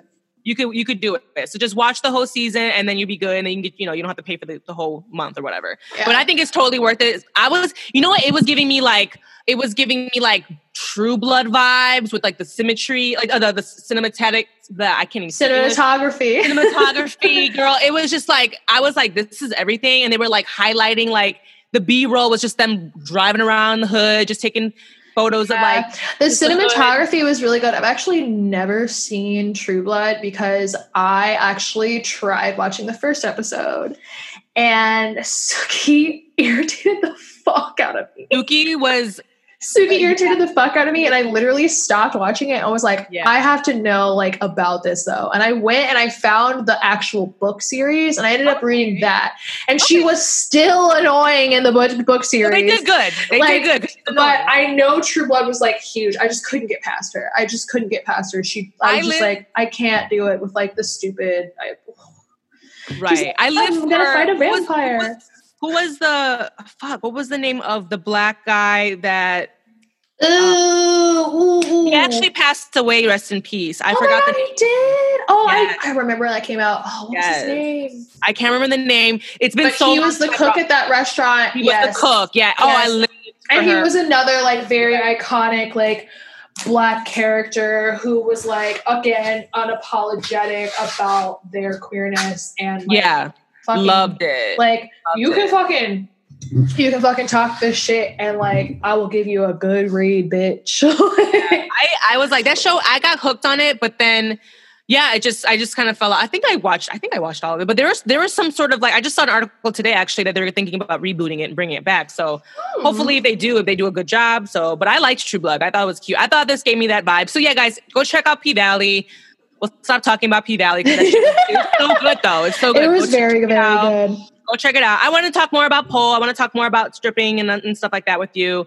So obviously, me and me and Fierce are in Chicago, and so if you're not in the Chicagoland area, um, but I mean honestly, the pole community is quite small, so to speak. So we kind of all like know each other. We all run in the same circle or whatever, so to speak. But there is this sort of weird, stupid rivalry slash tension between quote unquote strippers and then quote unquote pole dancers, right? Yeah. So I think it's fucking stupid, right? Let me just let them. Let me just explain a little bit what like because some people are like, "What the fuck is that? Aren't you all the same?" Like I was is- a pole dancer. You would think. You would think. You would think. I mean, but the thing is, like, I was I was a pole dancer, right? I never actually stripped, even though I have, I have no issues with it at all. Sex workers get your motherfucking coin, but I'm, I was like I played strippers when I was on set when I because I'm an actor, you know. So whenever they needed a girl that wanted to be portrayed as a stripper, they would hire me. I was on PD. I was on um, South Side. I was on. Oh, what the fuck have I been on? Whatever. So that then basically, I can't even remember. They're like literally whenever like I've been on PD a few times. Whenever they needed a stripper, they were like, "Go get Kim because she can actually pull." And you know, so it's like actually like this will look more authentic than like Right, right. the So was like, oh. average random girl they throw on stage in most strip club scenes. like- yeah, you know. So like, but like there is this like weird tension, and there's just this weird like us against them mentality, which I fucking always could not stand. And it's like uh, since the pandemic started, so since the beginning of the pan- pandemic, um, if you guys follow me on Instagram, I was Kimbo Pole for ages, Kimbo underscore Pole for ages, um, and people knew me as a pole dancer and, and a dance instructor, you know. So, um, but it's like as the pandemic progressed and like I I got out of it and I like was at home and I just kind of like first of all I put my whole entire life into pole and teaching pole. My my whole life you know? I I literally would revolve my acting schedule my everything schedule around pole which in a sense was you know it was not good for me because it's like I was putting all this effort into something that ultimately what can I get out of this right? Like I can't do the I can't unless I'm actually dancing like stripping what money can I make you know, spending all this time in pole, right? So with this pandemic hitting, and it's like I was like at home, and it's like I really realized I'm like, you know what? I need to focus my energy on something else. I need to go back and I need to focus on my craft and like really getting into this, you know, content creation world. I need to get this podcast going. I need to work on acting. I need to get out of because pole consumes your life. It becomes this consumes your life too. Yeah. Yes, it becomes this obsession, and I honestly did not want to stop. Like you have, I actually, um, do you know who Felix Cane is? Um, Oh my gosh, wait. Yes, Is she thank- like a very, very famous pole dancer who's won a lot of competitions? she she is very famous. She actually is, and she's won a lot of competitions. But she was on She- Cirque du Soleil. Okay, yes, I know exactly yeah. who that is because I used to watch her pole competition Yes. videos and her spatchcock is like Oh yeah, she she invented it. Oh, Yeah, she, she, like, invented it? I had Yeah, no she's idea. She's like the first person to do the spatchcock and the eagle because she's so she's a She's trained so like flexible. ballerina. Yeah. She was a trained professional ballerina. Yeah. But she also she stripped, but she was the main attraction for Cirque du Soleil. She was actually hired in as a Cirque du Soleil performer. So she did like this, I think there was like a Michael Jackson one that was in Vegas. oh, okay. for years. So she actually is from Perth, Australia. Mhm. And she is now per- currently pregnant. She's pregnant as fuck. She's like having her first child, and Aw. she has her own studio in Perth, Australia. And Oh my she gosh, went on. Her would be insane. What was that? Learning from her would be insane. oh, girl. I can you imagine like just, but she's also very much like very cognizant of like your body. It's like she trained, she was classically trained in ballet for years, so that's why she's so flexible. Mhm. I am not a classically trained ballet dancer, so there's no fucking way I can grab my leg and pull it and bring it on my, you know what I'm saying, on my yeah, head. My pole, body, my pole know? instructor spinning Shay is also a person who did ballet growing up. So she's also oh, That's why that bitch is so flexible. Yeah, she's also hella bendy. And like she is Right. also conscious of the fact she's like, I'm aware that like I am doing this in a way that you might not be able to, but like I'm Ex- like we're working we're working you up to it. Like right Yeah. right so it's like we have to understand what our bodies can do you know Yeah. and so i loved it because she recently went on ig and she did this rant and she was like telling the world that like it's okay to take a break. It's okay to step away from pole. Like us as pole dancers, and like like we get really obsessed and we feel like we can't step away from the sport, this this because it is a sport, guys. It is a- Yeah. completely a sport. You know, I mean, like if you stop doing pole, like you're afraid that you won't be able to do it no more. And there's a lot of pressure within the community to like be, still be able to do the tricks. And there's a mm. lot of pressure to you see the other pole dancers, oh, doing this and doing that and being flexible, and then you're just like feeling that pressure. So I you. felt that very much. And plus, for me, I was very much like open to my like you know I'm I'm not a dancer not a stripper, I mean, but I literally was up there and owning my sexuality. I was in this the sexy outfits and put, posting it on my social media. And I realized actually going to a lot of people did follow me for that reason to like, you know, the whole scandal, you know, seeing all The that. scan- yeah, sexuality. yeah. Exactly. So you you do have this sense of like, well, fuck, if I don't keep doing this, people are not going to be interested in me and anymore. They're not going to want to see that for you. And I don't know if, if you feel the same way, Fierce, but this is exactly, this is kind of how I've been going about it. And that's how, how I've been feeling, you know? And it's something that I've had to like really digest and really just kind of like think about, you know? And it's like, and I, for me, one thing that my friends always told me is that, Kimbo, you've always been able to reinvent yourself, you know? Like, and you're not one thing. So I did feel like Paul was consuming me and taking over who I was as an individual, which it's not who I am, it's a part of me. And it still is, you know what I'm saying? It's something I can always pick back up, but it's like I it became like my identity, if that makes Mhm. any sense. So I don't know if you're I know that you've recently stopped. I Um, identify with what you're saying really yeah, hard, I think though, I wanted to have stripper. this conversation Yeah. with you because I thought you Hardcore. could like, I totally and totally get the whole aspect of it like eating your life. Like for me, like stripping was like it for me. It was a very huge part of my identity. Like I ended up having like a moment during like summertime ish, like with my therapist. It was like right around when my club was thinking about reopening.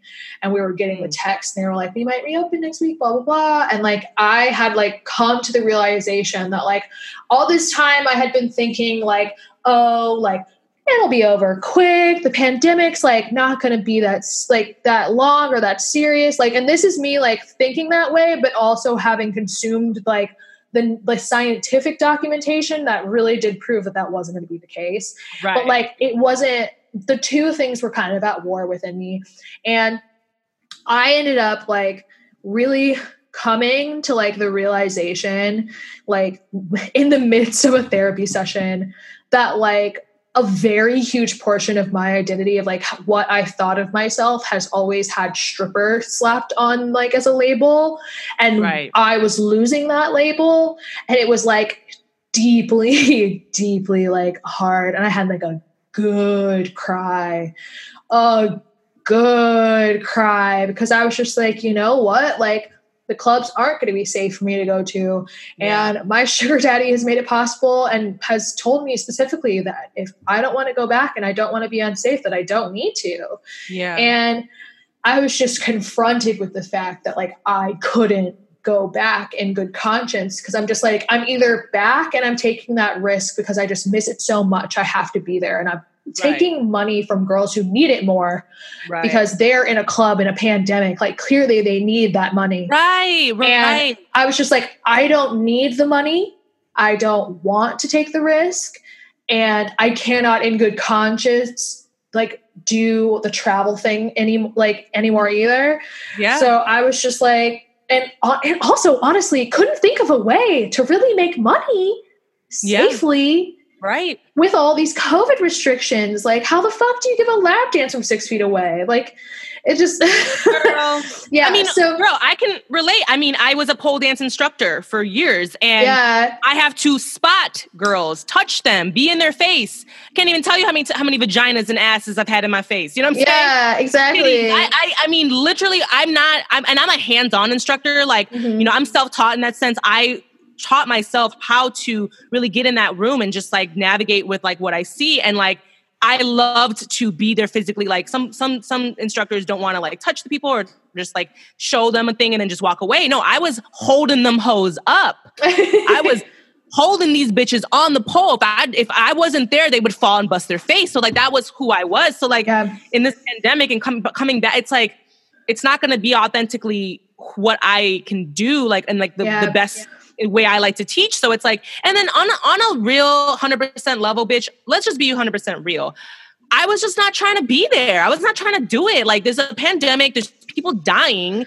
yeah. no offense, the last thing I'm trying I to do is work in port in person and like either I'm encouraging people to take the risk in order to come pay me, Right. or I am taking the risk by seeking to go back to my workplace. Like it, Yeah, it it's was like, bad on both sides. Right. And I was just kind of like, I, I was like, you know what? It's like, this is, and then I've always known I've needed to like make that transition to stop or at least slow the fuck down because um, I needed to focus my energy on my craft and being like forming Kimboology and, you know, doing the, the content creation and being an actor and all that. So like, and I knew I, as scatterbrained as I am and how many things I want to do, it's like I needed to focus my energy towards that. So like I always knew I needed to step away. I always did.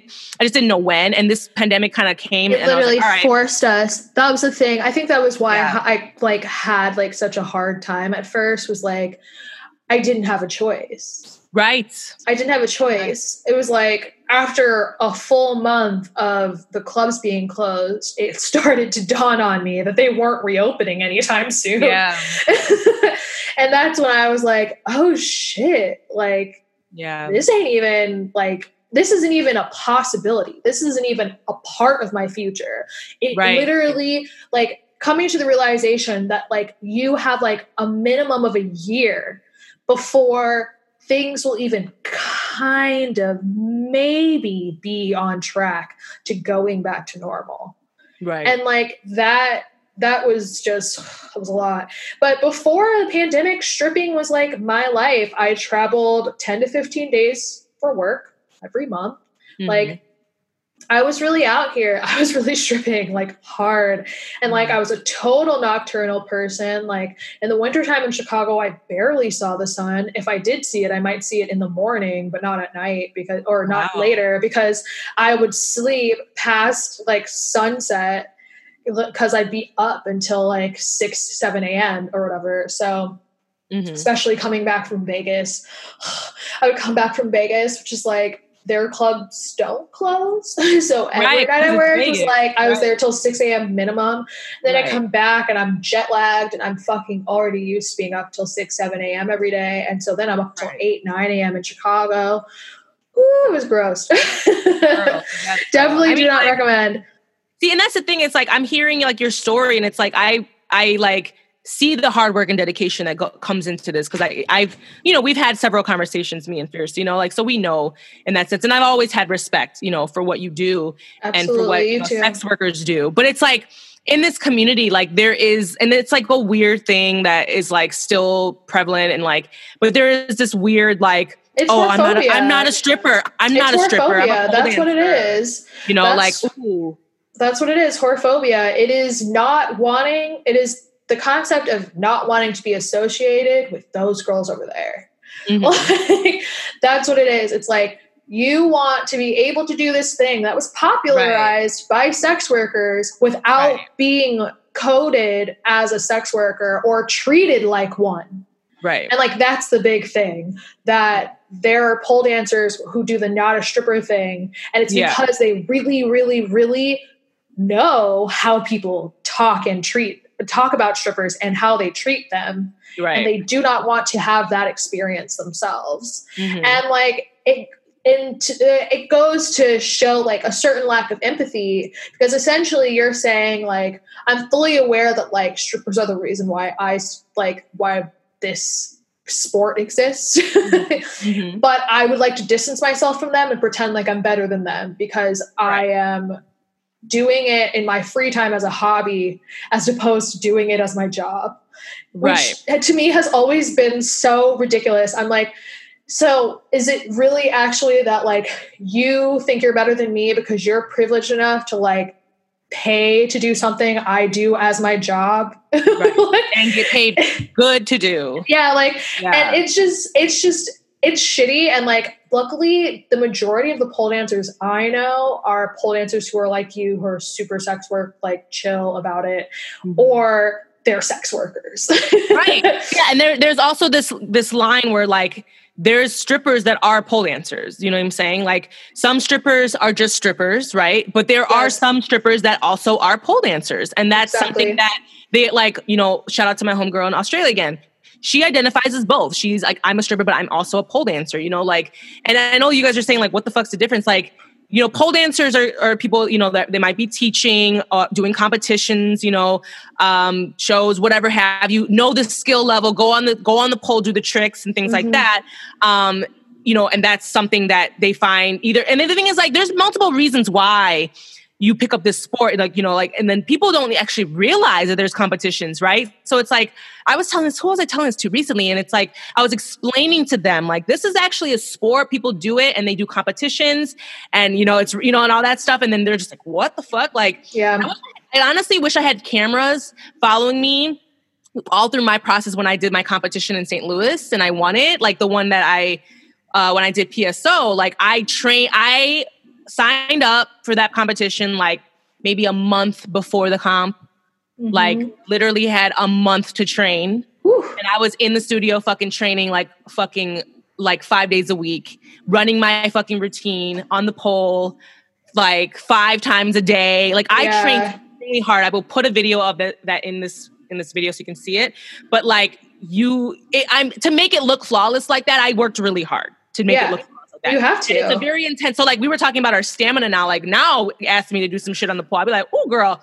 You know what I'm saying? like you have to work your stamina up to get to Absolutely, man. yeah. Like, So I worked extremely hard, and people don't realize it's like, oh, you know, aren't you just like you know a stripper? Aren't you just like a you play that on TV or or, or what, what's so big deal? Like, why are you so passionate? oh my gosh.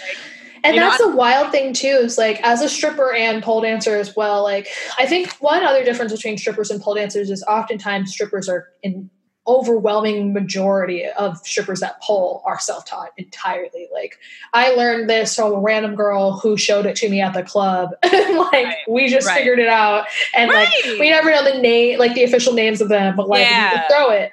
Um, Right, right, but so I definitely like so for me in terms of like the change in stamina, like I instead of like doing like you were doing like classes every day and things like that, my main thing was like I could expect generally speaking when working at my home club that I would go up on stage a minimum of 5 times a night. And every how long, are, how long is your set? and my set's a minimum of 6 minutes. That's a So, long like, time. That's a yeah long so time. and i'm like going hard like i used to go on stage and i would fucking rip it up tear it up like because i was in a club where most girls didn't do pole tricks ah. because it honestly doesn't pay very well in chicago in general pole tricks like. Chicago strip clubs, like you don't really make stage money. So a lot of girls don't see any point in either Yeah. learning how, investing enough time and effort to learn how, like, or to pay to learn, like pay a pole studio to learn. None of that. Like none of them, like a lot of them are just like, I don't need to. Like I Yeah. make plenty of money without having to right. for me, like pole is something I deeply enjoy doing. The stage was always my favorite part of stripping. Okay. So for me, I'm going up there because that DJ is about to play my shit. He's about to Right. play my song. I'm about to go up there. I'm about to have a blast. I'm about to spin around on this fucking pole, throw some shit. And like a lot of times, I would get people who would tip just because they're like, either they were like, "Oh my gosh, you're the only girl who's doing tricks," or they'd be like, "Oh my gosh, like." Whoa, like you're so crazy on the pole. And like Yeah. it wasn't even like I'm like so I have like so many tricks or anything like that.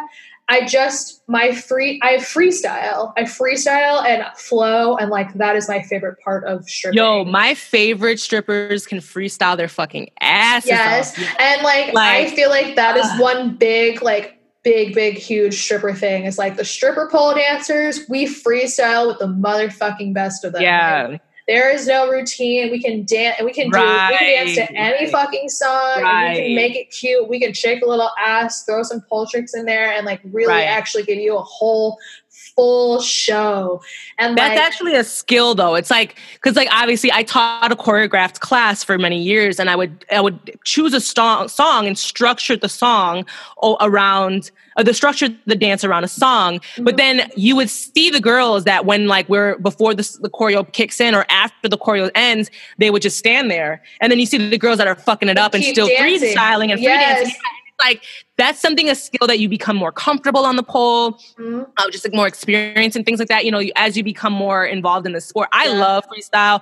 Girl, give me that pole. Put I'm ready. fuck it up. You know, I work better that way. A lot like I did a few. Comp- I did like a few like showcases and things like that. And some of those performances I freestyled. You know what I'm saying? Like I would just go out there and do some shit. it's like I used to do that in burlesque, low key. Right. Sometimes I would be like, I have an outfit; it has to come off. I've practiced Yeah. taking off all these articles of clothing. I really haven't practiced anything else in between there because I bitch don't Right. dance. Like, like, and you know what? The audience gives you that fuel. Like you, like, I, I'm a person. Like I'm a feed performer. off the energy of the crowd. Yes, And Yes. you're an, if you're an entertainer, like you feed off that energy. And like I was always the type of person that worked well under pressure. So like I performed better when I had uh, people looking at me or a crowd staring at me as opposed to Yes. myself, so to speak. I think I being that. like an, a performer, like I think that extra oomph you get from having an audience is something that also I had to like come out of. Like I own a pole in my house, but I'll be damned if I dance on this shit at all for like six months of quarantine. Like I touch, I barely touched my pole. I didn't have any Girl. freaking i had no inspiration whatsoever because i was just like no one's gonna watch me no one's gonna pay me to do Right. it why the fuck would i do it like right. and like I did like I I would hop on it every once in a blue moon, but then I would just be like, Ugh. And it didn't matter to me because I just had like it just I didn't have the creative juices flowing, and Right. it was never like it wasn't calling me. I've recently like gotten to the point where like I'm back in love with the pole. Thank goodness. Okay, good. but I've jumped on there like uh, here and there, but at the same time, like I haven't quite, you know, I think there's a lot of like, a lot of just like anxiety surrounding that still with me because I feel like a lot of pressure in a sense of like people like, you know, I, I like who was it? My other this other girl. She's like, "Hey, Kimbo, like when you going back to the pole? You know, like oh, I miss you know, like the, I'm just like you guys. I mean, this is this is just not a priority at the at the moment. Mhm. You know what I'm saying? And like I had to need to take really, really, you know, yeah, I had to really and like so Felix. So back to Felix Cane, like this this pole star went on there and she stressed that it was it was a good thing to actually take breaks and that don't let society like make you feel bad because you're taking breaks and she's like and muscle memory is a thing she had to take a year off because she fell on her face and broke every bone in her face are you serious? yes felix cane had to take she oh was my god! and she fell during a performance with Cir- Cirque du Soleil. So imagine going to see a show and Whoa. watching the performer and watching a performer fall. fall. And bust her shit in front of a huge audience. So that's actually how Yeah, yeah, that's like that stripper a Dallas that we talked about on Black Wine Chronicles. Yeah, That's she took just- a year and a half off because she she fucking had to. Yeah, So she had to heal her body. facial you know? surgery. Literally, like you have to let your bones literally resettle before you can do anything, or else you could And- like like one little hit, boom, and you're fucked again. Right. No, she and she looks like if you look at her now, like, and she the thing is, like, she told us, she's like, and I took that year and a half off, and then I got back on the pole, and I was even more flexible. I was even stronger. So, like, for me, like, and muscle memory is real. I've been doing this seven years, so I feel like I can like still like I've went on there. I was like, oh, I can do my shoulder mount still. Oh, I can do this. I, you know, I can I can hit this trick still. Woo, woo, woo. You know, I don't have the stamina like I used to, and the mm-hmm. girl is. I have gained weight since then, so it's like I have those properties to think of too. But like I had to be more mindful, give myself grace that like this is something that I can always pick back up, and it's not the end of the fucking world because it's been hard, and I know you can relate because it's like Yeah.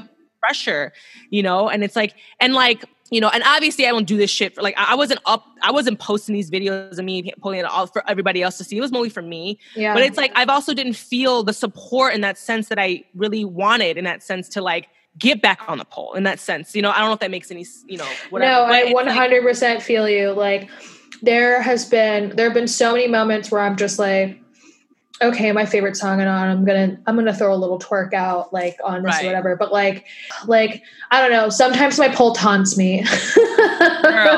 Sometimes it taunts me. I'm like, oh my God, it's like in my apartment. I should use it. I know. But and let's talk about the burns. Let's talk about the, so like, like the other thing is, is like my skin isn't used to being on the pole anymore and Right. like i really really had like a stripper tolerance i was like built of having been on that shit so much like i was like every i slide down on my thighs i didn't even notice it or whatever Yeah, it didn't even hurt and girl now sometimes i'll be like woo right. Oh my god, I had calluses on my hands.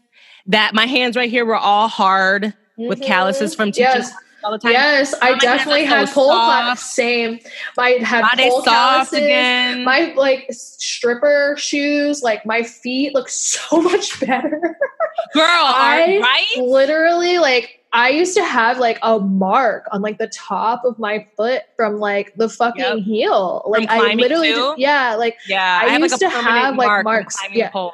yeah i used to have marks and like i'm sure my pinky toe will never be the same honestly my pinky toe wasn't that great to begin with though, whatever um but yeah like i definitely like i finally got the confidence to like invert again because i hadn't done that in a while Girl. um but then it's just certain tricks i'm like oh i know that one's gonna hurt Yeah. and then also like I used to care about the trending tricks of like every I see somebody everybody doing this let me try this or you know it's like at the end of the day if I get booked on a show they don't know any of these fucking tricks they never they don't do know the names They they don't give a fuck you know what I'm saying like as long as you can get up there and work the pole do a little couple trick do a little shoulder mount do a little you know they do a little deadass are never down, you know what gonna know whether you're they're, doing they're never like, gonna know. So for me, I was like fucking stressing and running myself ragged trying to fucking do these tricks that I'm like, girl, this ain't gonna make you no motherfucking money. Who gives a fuck? You know what I'm saying? So like, I really had to kind of like pull myself back because I feel like I was losing myself in that whole world Mhm. and I didn't like it, you know? And so, and that's the thing though, dude, like there's this weird, like, s- like obsession and like stress that other, these pole dancers, they put on each other. And it's like so unnecessary, There's you know? a lot but of it's like competition lots of competition. There's competitions like, you know, between other like other instructors, other students, and also other studios, which is so fucking stupid. It's like honestly, it's like why can't it just be fun to do and then go home? You know what I'm saying? Like, Yeah. but then like I think it's because there's just so much like, and I hate this. It's like it's, it's like there's it's a woman. It's a more predominantly woman sport, but it's and then like women are just we have this thing where we like, and this is something I feel like women need to work on. Is that we have this thing where we're like we feel like there, there's only a, a there's only place for one person like there's not enough for all of us to be there and it's like we have this mentality where we just like jump on each other and and Yeah. caddy against each other for you know it's like why can't we be uplifting with one another why can't that's one part of the stripper experience that I actually like luckily did not experience. Like there's definitely like high competition and there was parts of P Valley that kind of illuminated that. And Uh-huh. that does exist in clubs, like absolutely. I, however, have I've always been pretty neutral in the club. I've always been the type of girl who's like friends with everyone or at least cool with everyone. Mm-hmm. And I always like have something nice to say or I'll compliment like compliment someone's like set or like their outfit or whatever. Like I'm just I'm not the type of person who like has any reason to like really have beef. So I have always moved in the club in a way that has just like made it so that I never have issues. However, there I have witnessed the competition shit that happens, especially in a, in an environment where everyone is competing for money. yeah So instead of like competing for like competitions or who did this trick or whatever, it is who literally made the most money tonight, who spent the most time in the champagne room. Um, and so what you would run into would be girls who shared the similar look. Oh, that was the other thing in my in my wheelhouse was the fact that nobody looked like me. Mm-hmm. like Right. I'm I'm a tall bitch with big hair. Like I yeah nobody looks like me even in vegas like where there's a lot more like variety of like shades at least of girls. Not really that Yeah. big of a variety of like body types, but a lot like they literally from darkest girl to the lightest girl. Because if you fit the body type they like, they would hire you if you're pretty. Like they're just like, oh yeah, girl, come on in here. Nice. So that was the first time I ever working in a club where there was more than one girl who had an afro, and I was like, yes, bitch, yes, yes. And even still, it wasn't like we were competing for the same money because this is a club that has like 300 girls a night. yeah. Like. It, they, we'd be lucky if we didn't be in the same room at the same time. Like, Right.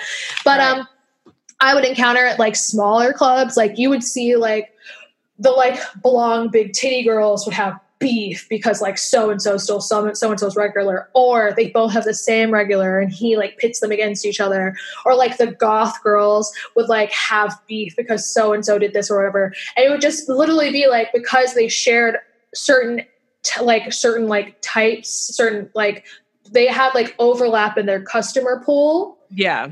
they had overlap in their customer pool so there would be like beef because inevitably someone would make more money or there would be some time where someone would be like she stole my customer or Right. why did she go sit with him before me? And or i heard she said this and there was just like beef. I had a friend who got suspended or no she got fired.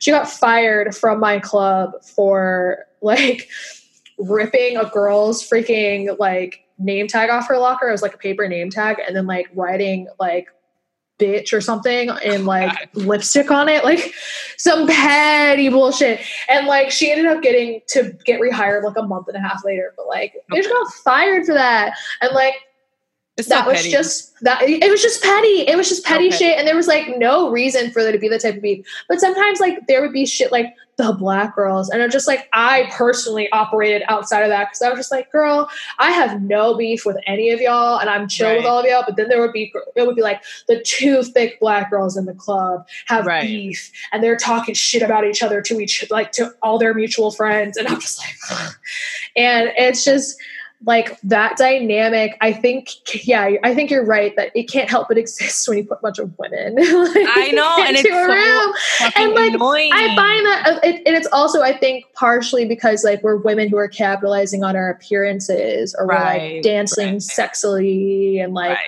we are do we were performing and entertaining, and that inherently like puts us all in like kind of a hierarchy and like causes some shit. And then there's always that one girl who can't be chill and who just like can't stand a bitch for no Whatever reason. reason. Like Yeah. and like it's a thing you experience like from the beginning. Like every club I've ever worked at, there's always been a girl who like will be like, I can't believe that girl sat in front of that mirror. Doesn't she know that's my spot? And it's just like, Oh, bitch, it's like you don't own the mirror.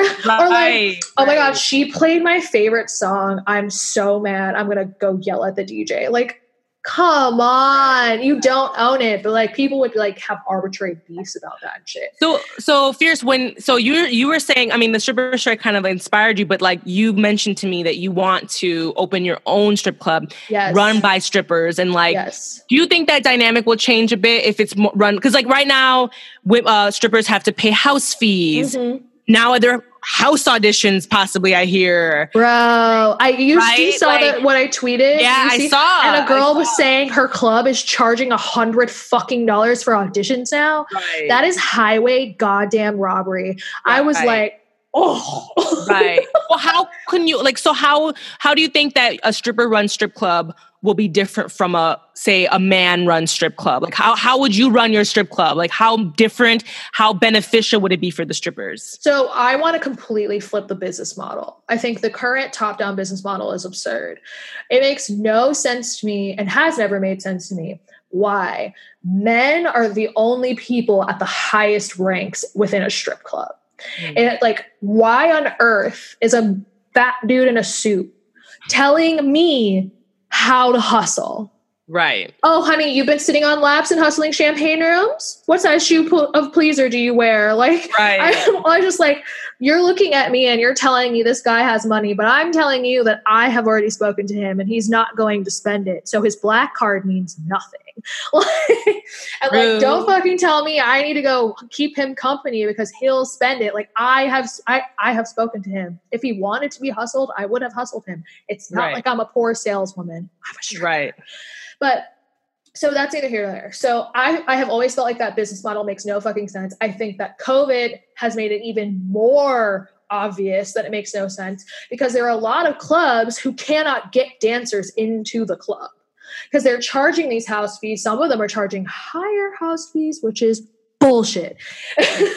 so they are 100% like they're stuck in a point where they are operating because they're trying to get customers to come in and they're trying to get girls in. But without girls paying house fees and girls there to get the customers to spend money other than buying drinks, like you literally cannot operate a strip club without strippers. Right. You could operate a strip club without the men in suits though. You sure You could. Um, You so can. the way I think about it is, is you need to put the strippers at the top. Amen. Like, I very much would like it to be a co, a, like a co-op business. oh, I think- cute. I think that's in. I think that's ambitious for the beginning. I think in the beginning, I think it'll have to be just like me by like getting being able to like get people to invest so that we can like co-own a club and then be able to let our dancers buy in to eventually make it cooperatively owned.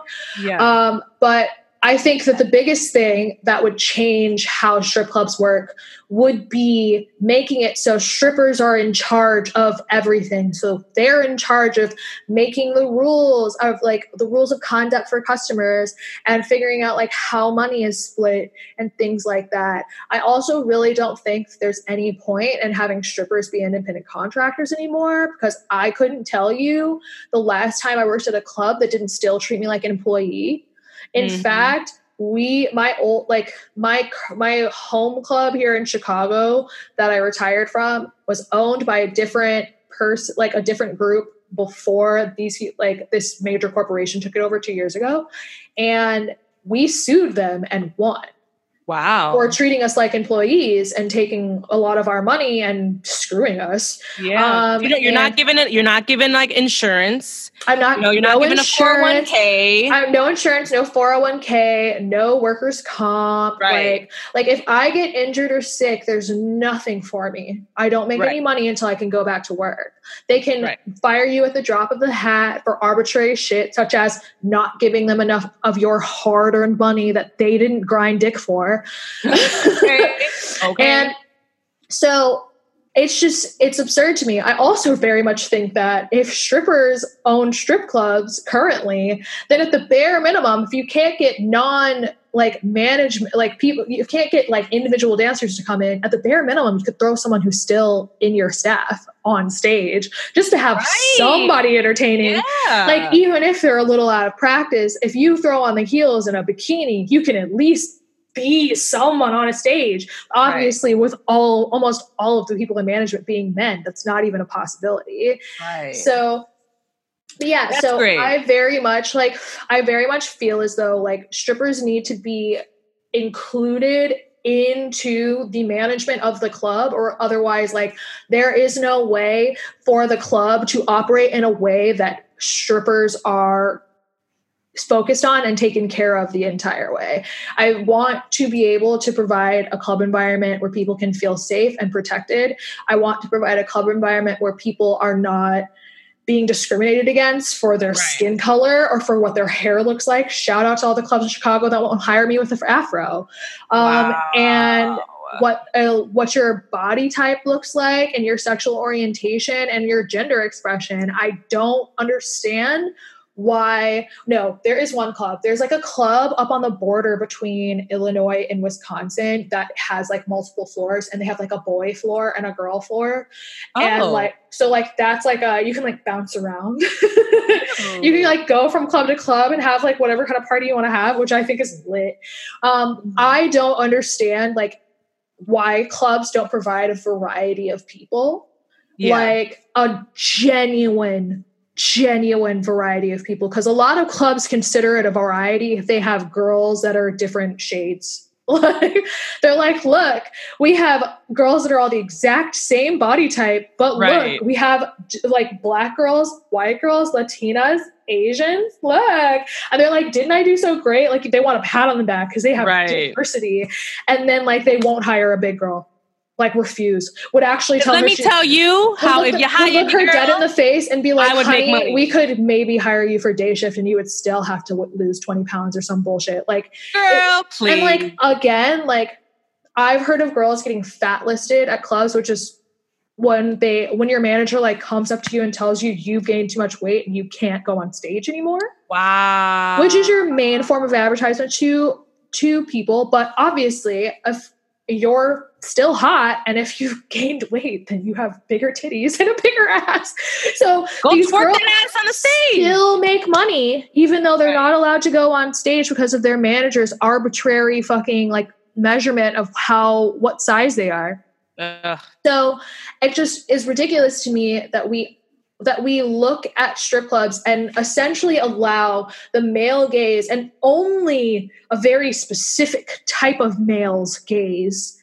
Right. dictate what is on stage. Right. Because I I think we are at a point where strip clubs don't need to be exclusively for cis white men. Okay. Like Okay. I think that strip clubs also don't need to be exclusively for straight men. I think Yeah. we're past the point of this boys club shit. yes. Like we are at a point in life where a lot of people have money.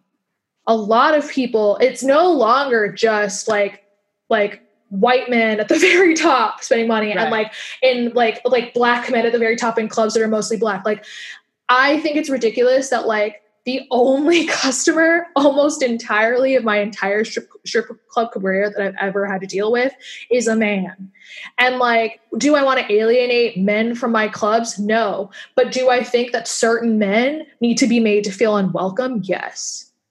Hey, there you go. Due to make girls uncomfortable, girl, due to boundary push, due to assault dancers, Yeah. do like uh, many of those haters. the, many of those men in the current business model are welcomed and sided with against dancers a lot of times if there is any type of an issue. Like, imagine getting assaulted and having your manager not only not do anything, but tell you, well, he spends a lot of money, so you're just going to have to get over it because I'm not going to kick him out Wow. Wow. Wow. like not even not banned not kicked out allowed to continue entering your club and because he spends money and that's that's ridiculous to me and i have seen i've seen guys who come into the club and they're like giving the vip treatment and everybody everybody in the staff knows and will warn the girls they grab like hey this guy does xyz be careful wow. If the- we all know this why is he allowed in the building Why, why is he like here? why is he allowed Right. yeah so I well, very that's much think- exciting. that's Yeah, exciting. And I I, very I- much think that clubs, sh- like a strip club, should be a place you come to experience, to see sexy people, yeah, for regardless of gender expression, regardless of like race, regardless of body type, regardless of fucking like anything. Well, I very much feel like sexy people come in all shapes, sizes, and colors, and we we as a society could benefit from celebrating all those bodies, not just the not just the one body that society has decided is the best body. right, right. And yeah, like I just I would like to see that. I would also like to see dancers get fucking healthcare from their Yes. jobs. I would like to see dancers have healthcare included at their jobs because it's ridiculous to me that dancers have to post GoFundMe's when they get injured at work. yeah, that's like, fucked up. Yeah. Uh, I want dancers to get childcare. yeah. I want dancers to have childcare at their clubs. I think that it's I think that childcare is a big thing that I've heard from strippers that are mothers that they have the most difficulty finding because of like the time that they need it Mhm. and like it I feel like there and like these are all things that like they're concepts that haven't come to fruition and there are things that like may come over time like right. uh, but I have like certain things like end goals that I deeply, deeply want to make a possibility. And I'm really like hoping that I can manage it. I'm like going to school to get the necessary skills in order to build the club, um, to create a club in a space that is different from any club you've ever seen, but also like still is a strip club. And I like deeply, deeply just like want to be able to open a like i like this is my personal dream. I want to be able to like make a strip club that is so filled with like positive energy and so filled with like acceptance and like so filled with like like a warm inviting atmosphere that like everyone who walks in it is taken in by it and 100% understands like what is going on. Because i hate when dudes like assume because you're a stripper that there must be you must be downtrodden and this is your rock bottom or whatever. Like no. Yeah. I am a person who likes to entertain people and I am happy with my body and I don't have a problem sharing it with others. I don't have a problem putting it on display because I think the human body deserves to be worshiped. Like and I also just I would love to come to a point where I like had people working at my club and then like they like went off to go dance at clubs in other areas because I would encourage them to try them. And then they would come back like outraged and be like, "Oh my god, they charged me to work." Right. Like, and then the bouncer like shook me down for money afterwards, even though he didn't do anything for me.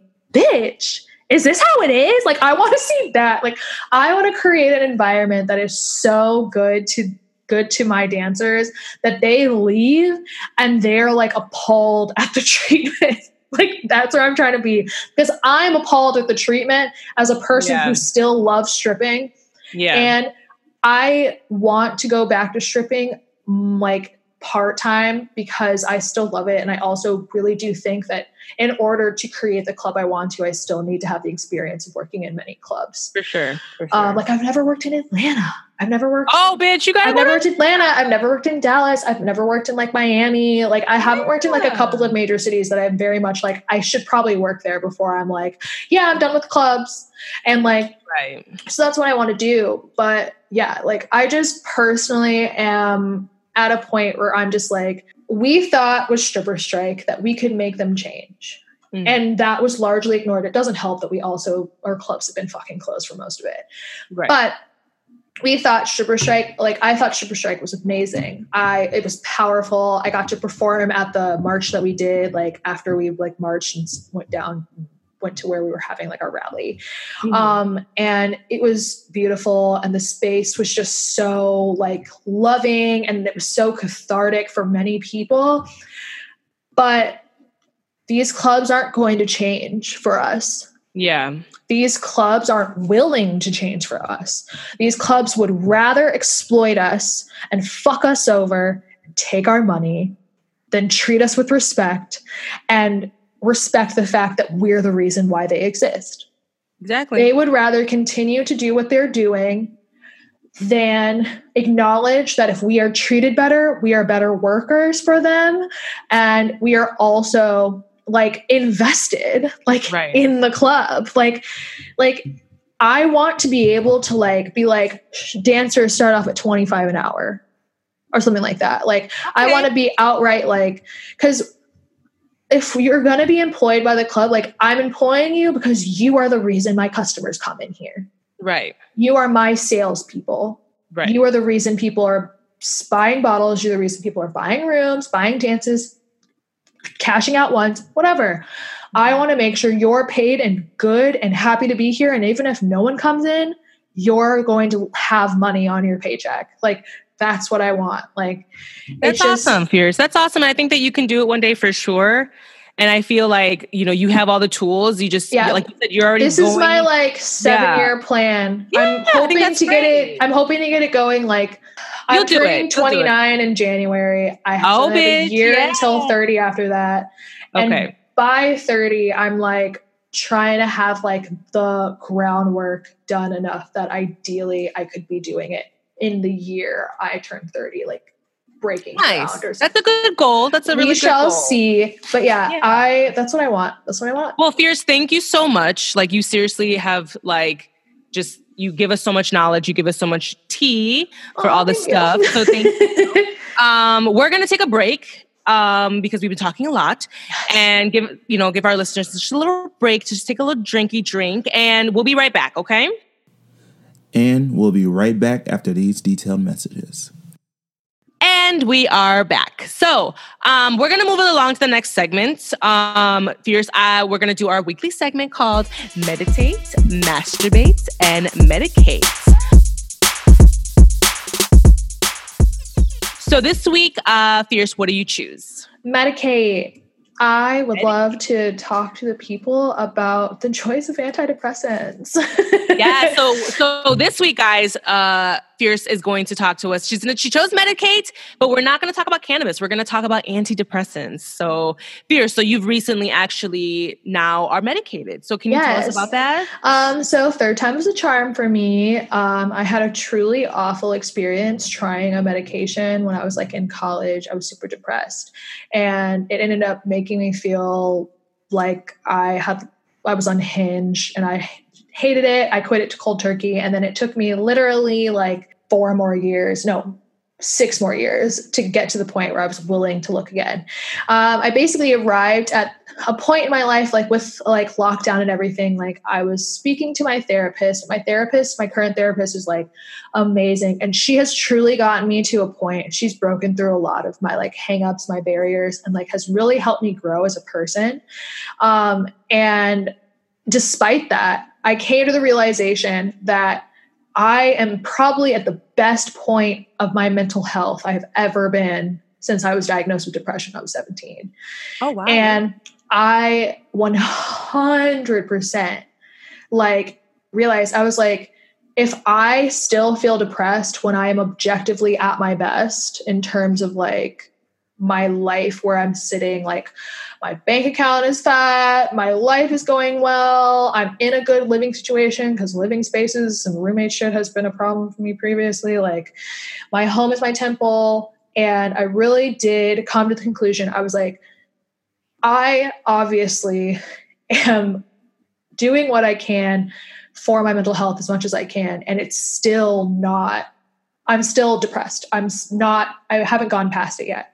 So I spoke to my therapist about it and she was like, okay, like if you think that, like you should talk to your like your doctor. So I talked to my primary care physician. He was like, okay. Um, he tried me out on Zoloft first. Um, so this is my second antidepressant I'm trying, and it, that was trash. I hated it. I didn't hate it. It just I didn't feel any effects and it made me like so gassy. Oh my god. like, I was just like this is pointless. Like I don't want to take this medication on all the negative side effects and none of the positives. Like right. What's the fucking point? And then I got switched to um amitriptyline, which is like uh um it's a tricyclic, which is like kind of old school. It's like before Prozac, before Zoloft, this was like what they prescribed to people. Um, and then I like started taking this shit and I was like, whoa, is this how people feel every day? like, I was like, holy shit, like y'all just wake up like this? Like this is crazy. So then, like, just, so then basically your mood is like is like changed. Like you, my mood like is drastically up. improved. But I, the biggest manifestation of my depression for me was my inability to give a fuck. I was mm. very, very indifferent and I was very, very, I had very little motivation. So mm. like to when I'm depressed, when I'm depressed, I'm like, in my house and like I consider it a win if I like get one thing on my to-do list that day. I'm like, wow, I really got a lot done today. But like I was really there are some points in quarantine I was like in my feels and I was just like, there's nothing going on for me. There's nothing for me to do. I'm like not showering. I'm like sleeping all day, drinking and whatever. Like I was not doing well. Like April, May. Okay. That time. It was a bad time. Mm-hmm. And like I was able to like come out of that with therapy, but then once I was like, I'm still doing pretty decent, but I would like to feel better. I tried this antidepressant and I the amount of shit I get done is wild. The amount of shit I get done in a day is wild. The amount of like energy I have, the the way I like just greet the world, I'm just like happier and I'm enjoying myself more. And like, am I functioning like like at 100% all the time? No, I don't think anyone can claim to be functioning at 100% all the time. But I am officially like my baseline is higher. Okay. That was the biggest thing for me.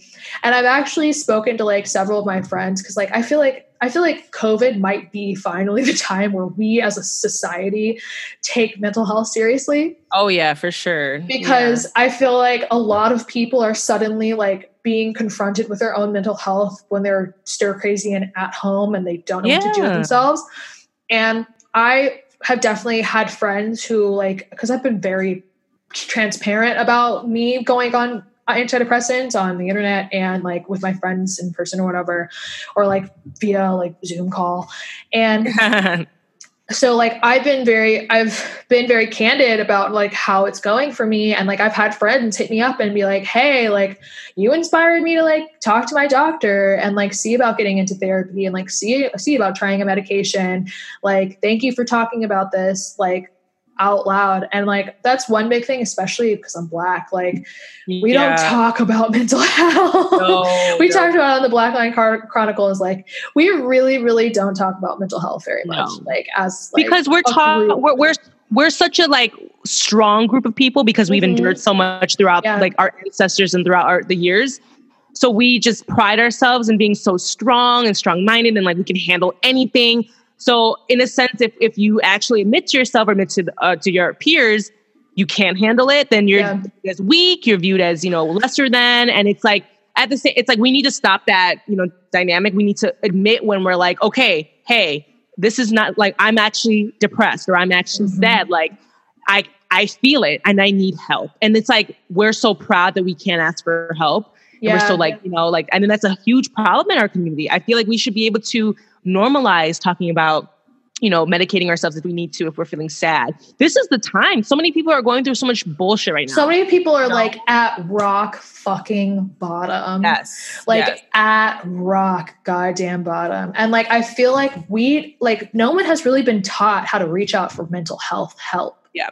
Like I like there are people there like there are certain people in certain like certain like walks of life who have been afforded the ability to like see a psychiatrist and like be diagnosed with like whatever like with whatever like mental illness they had from an early age like props to anyone who got medicated before they hit their teens wow Right. must be nice Right. i know i know like I was talking to my mom when I went home, like, and saw her. Like, I was just like, I was like, I just really wonder what my life would be like if I had experienced like being medicated like adequately, like at an earlier age. Like where I would have been, like what about my life would have been different? And like obviously you can't change the past, and I have re- Right. no regrets about like my life, but I definitely like am just conscious of the fact that like damn, like and depression is hereditary like these mental oh, illnesses Oh, are yeah. like like like these are things that affect like like they go back and like i just think about like there's so many people whose parents just sucked it up because there was no mental health care hardly at all when they were growing up and they just had to push through it. And that in turn makes their parents be completely unable to like understand where you're coming from because they're like well i got through it. Why can't you? Right. and it's just like right. I don't want to get through it. I want to get help. like, I, i, don't want, need help Yeah, Yeah. and like mm-hmm. acknowledging that you need help is like the biggest step for everyone. First of oh yeah Like, we're too prideful to admit that yeah. So few people are willing to admit that something's going on with their life that's not necessarily like the norm. You know, Right. and mm-hmm. I think. I'm so like thankful for the digital age because at least like you start to hear more like about it from more people just by virtue of being able to access the internet where billions of people use. yeah Um, I definitely think that like uh, we already talked about the read, but again, the read always talks about mental health, and they're two black queer people, so like that's very Yeah. much like them being like, "Hey, this is my life. I'm having, I'm struggling with this. I'm having a hard time," and like Mhm. I just, I was finally able to have a doctor give me something that like really actually made it less hard. I was Yeah. also confronted with the fact that like we're going into like Chicago winter. yeah like, girl Seasonal depression is already bad. like, we it's get real. Such fucking little real. daylight, and like obviously we're not like Canada or any far north, so we it could be worse. It's but, bad like, enough. it's- It's, bad enough. It gets it starts getting dark around four ish p.m. and it's pitch Yeah. black by five. Like it's not like it's like it's not like there's a lot of fucking sunlight. And Right. like the sunlight that you're getting isn't very direct either. And you're also not trying to spend any time outside getting any of the vitamin D anyways. It's fucking cold as shit. So yeah. And there's a like- pandemic, so there's Yeah. like fucking COVID outside. So like, what the yeah, fuck? do like you wanna- really, really don't want to go out anywhere. So I, for me, like I was just like, I don't know if I can handle Chicago winter without some sort of chemical. Yeah, Girl, I was like- shout out to shout out to your antidepressants. Shout out to fucking cannabis. Yes. Yeah. Like you need it. You need it. And like I have definitely actually still been like I so I'm an edible person. I don't really smoke weed. I'm more like edibles, edibles are my shit. Um so I like get this like edible that I like order from this guy who like makes them like artisanal chocolate, vegan chocolate. They're so good. Yeah. And like, so like I'll like wake up in the morning and I'll have myself a little edible and like go around, like turn on some music, make a smoothie. Oh, I've also been microdosing shrooms. Oh my god! So last the last episode with Joy, uh, she's a cannabis entrepreneur, and she actually told us about microdosing shrooms too. Mm-hmm. So yeah, So, I need to get into I haven't that. been doing it like regularly because I don't have like such a huge supply. But like Right. the same person also sells like shroom pills, and then you like can, like Okay. Figure out what's your like thing. Actually, the first time I tried it, I took one, like one whole one, and then like immediately after that had a family Zoom call. And oh then I was like, god! I was like, fine. But the moment we got off, I was like, I was like, woo, bitch. Like, over. I was like, you know, I, I kept together very well because it wasn't like hitting me that hard at first. But the moment I got off, I was like, I need to lay down. like, Damn, girl. but yeah, microdosing shrooms has been lovely. Like occasional thing, I like add them to my smoothies. I feel like that's like a good. Okay, Like that's it. a good way to do it, right? yeah, and like that's been nice as well. I feel like like that com- combined with like having my antidepressant just like made for better days. I don't. I do think my antidepressant still keeps me at a level that I don't need to have like weed or microdosing shroom or microdose shrooms or whatever. However, like I enjoy the weed. yes, girl. It also like gets me in the mood to like pull. Like I really, Oh, for sure. Yeah, get whenever I'm high and like whenever I'm high and I pull, I'm like so smooth. yes, bitch. Um. But yeah. I so- love that though. I'm yeah, so, so, happy like, that the medication, baby. Like, don't let the stigma get to you. Like, if you genuinely like feel like you need help, Yeah. like, and like, it's okay to need help, people. like, Yeah. it is okay to need help. A lot of people need help right now. Like, seriously, if you have a primary care physician, like, you don't even have to talk to a psychiatrist in order to discuss, like, whatever type of medication that you would like for your mental health. And, like, if you have a good primary care physician and you have a relationship with them, you can start the discussion about being like, hey, like, I'm dealing with these things. And, like, I would like to know if it's possible that I could improve upon these things and make them less difficult to deal with in my day-to-day life. Because honestly i'm sure that these doctors are prescribing like a lot right now. Because a lot of people are probably coming to them with the same issues. And just that little bit that little bit ugh, that little bit helps that That's little bit awesome. helps and i really just yeah i really do think like if you need to medicate do not feel bad about it fucking like go get you some whatever whatever ends up being what works for you. Like go try it out because if you can manage it like in the and you can manage to find something with the side effects that aren't too bad for you and you can enjoy a better life like i encourage it. And i i would i would hope that anyone who is depressed or has anxiety or adhd or bpd like you know like many many things like i would hope that like people who are having those experiences could feel empowered like if, if you need to decide this is your sign like There you, go. need You to guys decide, hear it is your from sign this is That's your your sign sign. ask for help ask Yes, for ask help For help. Like well, Fierce, thank you so much for sharing your story. Because seriously, like I think that is really great because no one's really talked about antidepressants yet on my show.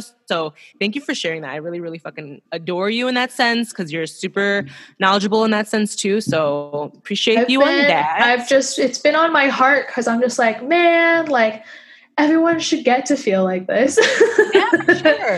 Yeah. Well, we're gonna we're gonna move it on to the next segment, which is the Mhm. quote of the day, and I have a quote based off of us. So, uh, do not be afraid of exploring your sexuality, fantasies, and desires. Embrace them, love them, make them yours. They are a part of who you are, and that is by Anonymous. So That's yes. amazing. Yes. I was like, we gotta we gotta talk about the sexuality because we're both bitches that embrace our sexuality. Yes, like get naked in front of a mirror and just like look at yourself and be like, oh, look at me. pussy like, mirror, though. like seriously though, like, love on yourself. Love on yourself. Here's I love you, girl. Thank you so much for joining us. I want so plug plug everything you need. So yeah, guys, if you guys want to reach out and follow her, she's gonna go ahead and give us all her handles. Go ahead, girl.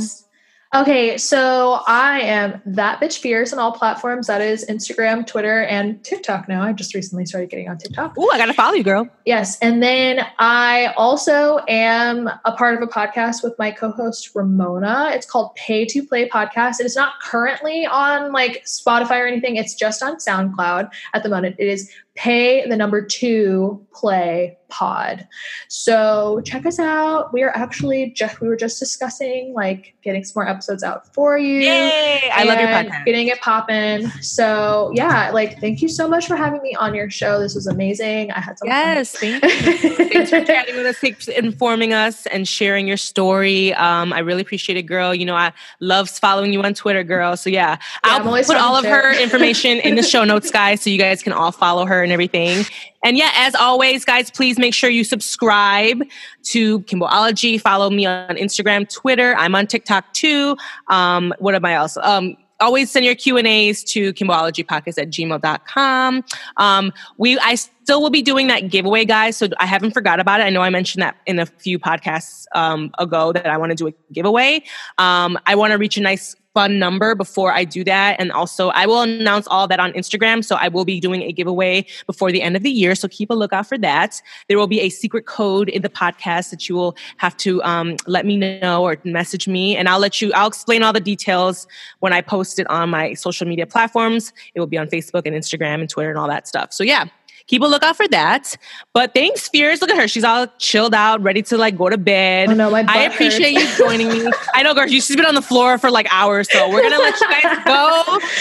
As always, thank you so much for listening, and yeah, I'll see you guys next week. And say bye, Fierce. Bye. Thanks for having me. Thank you.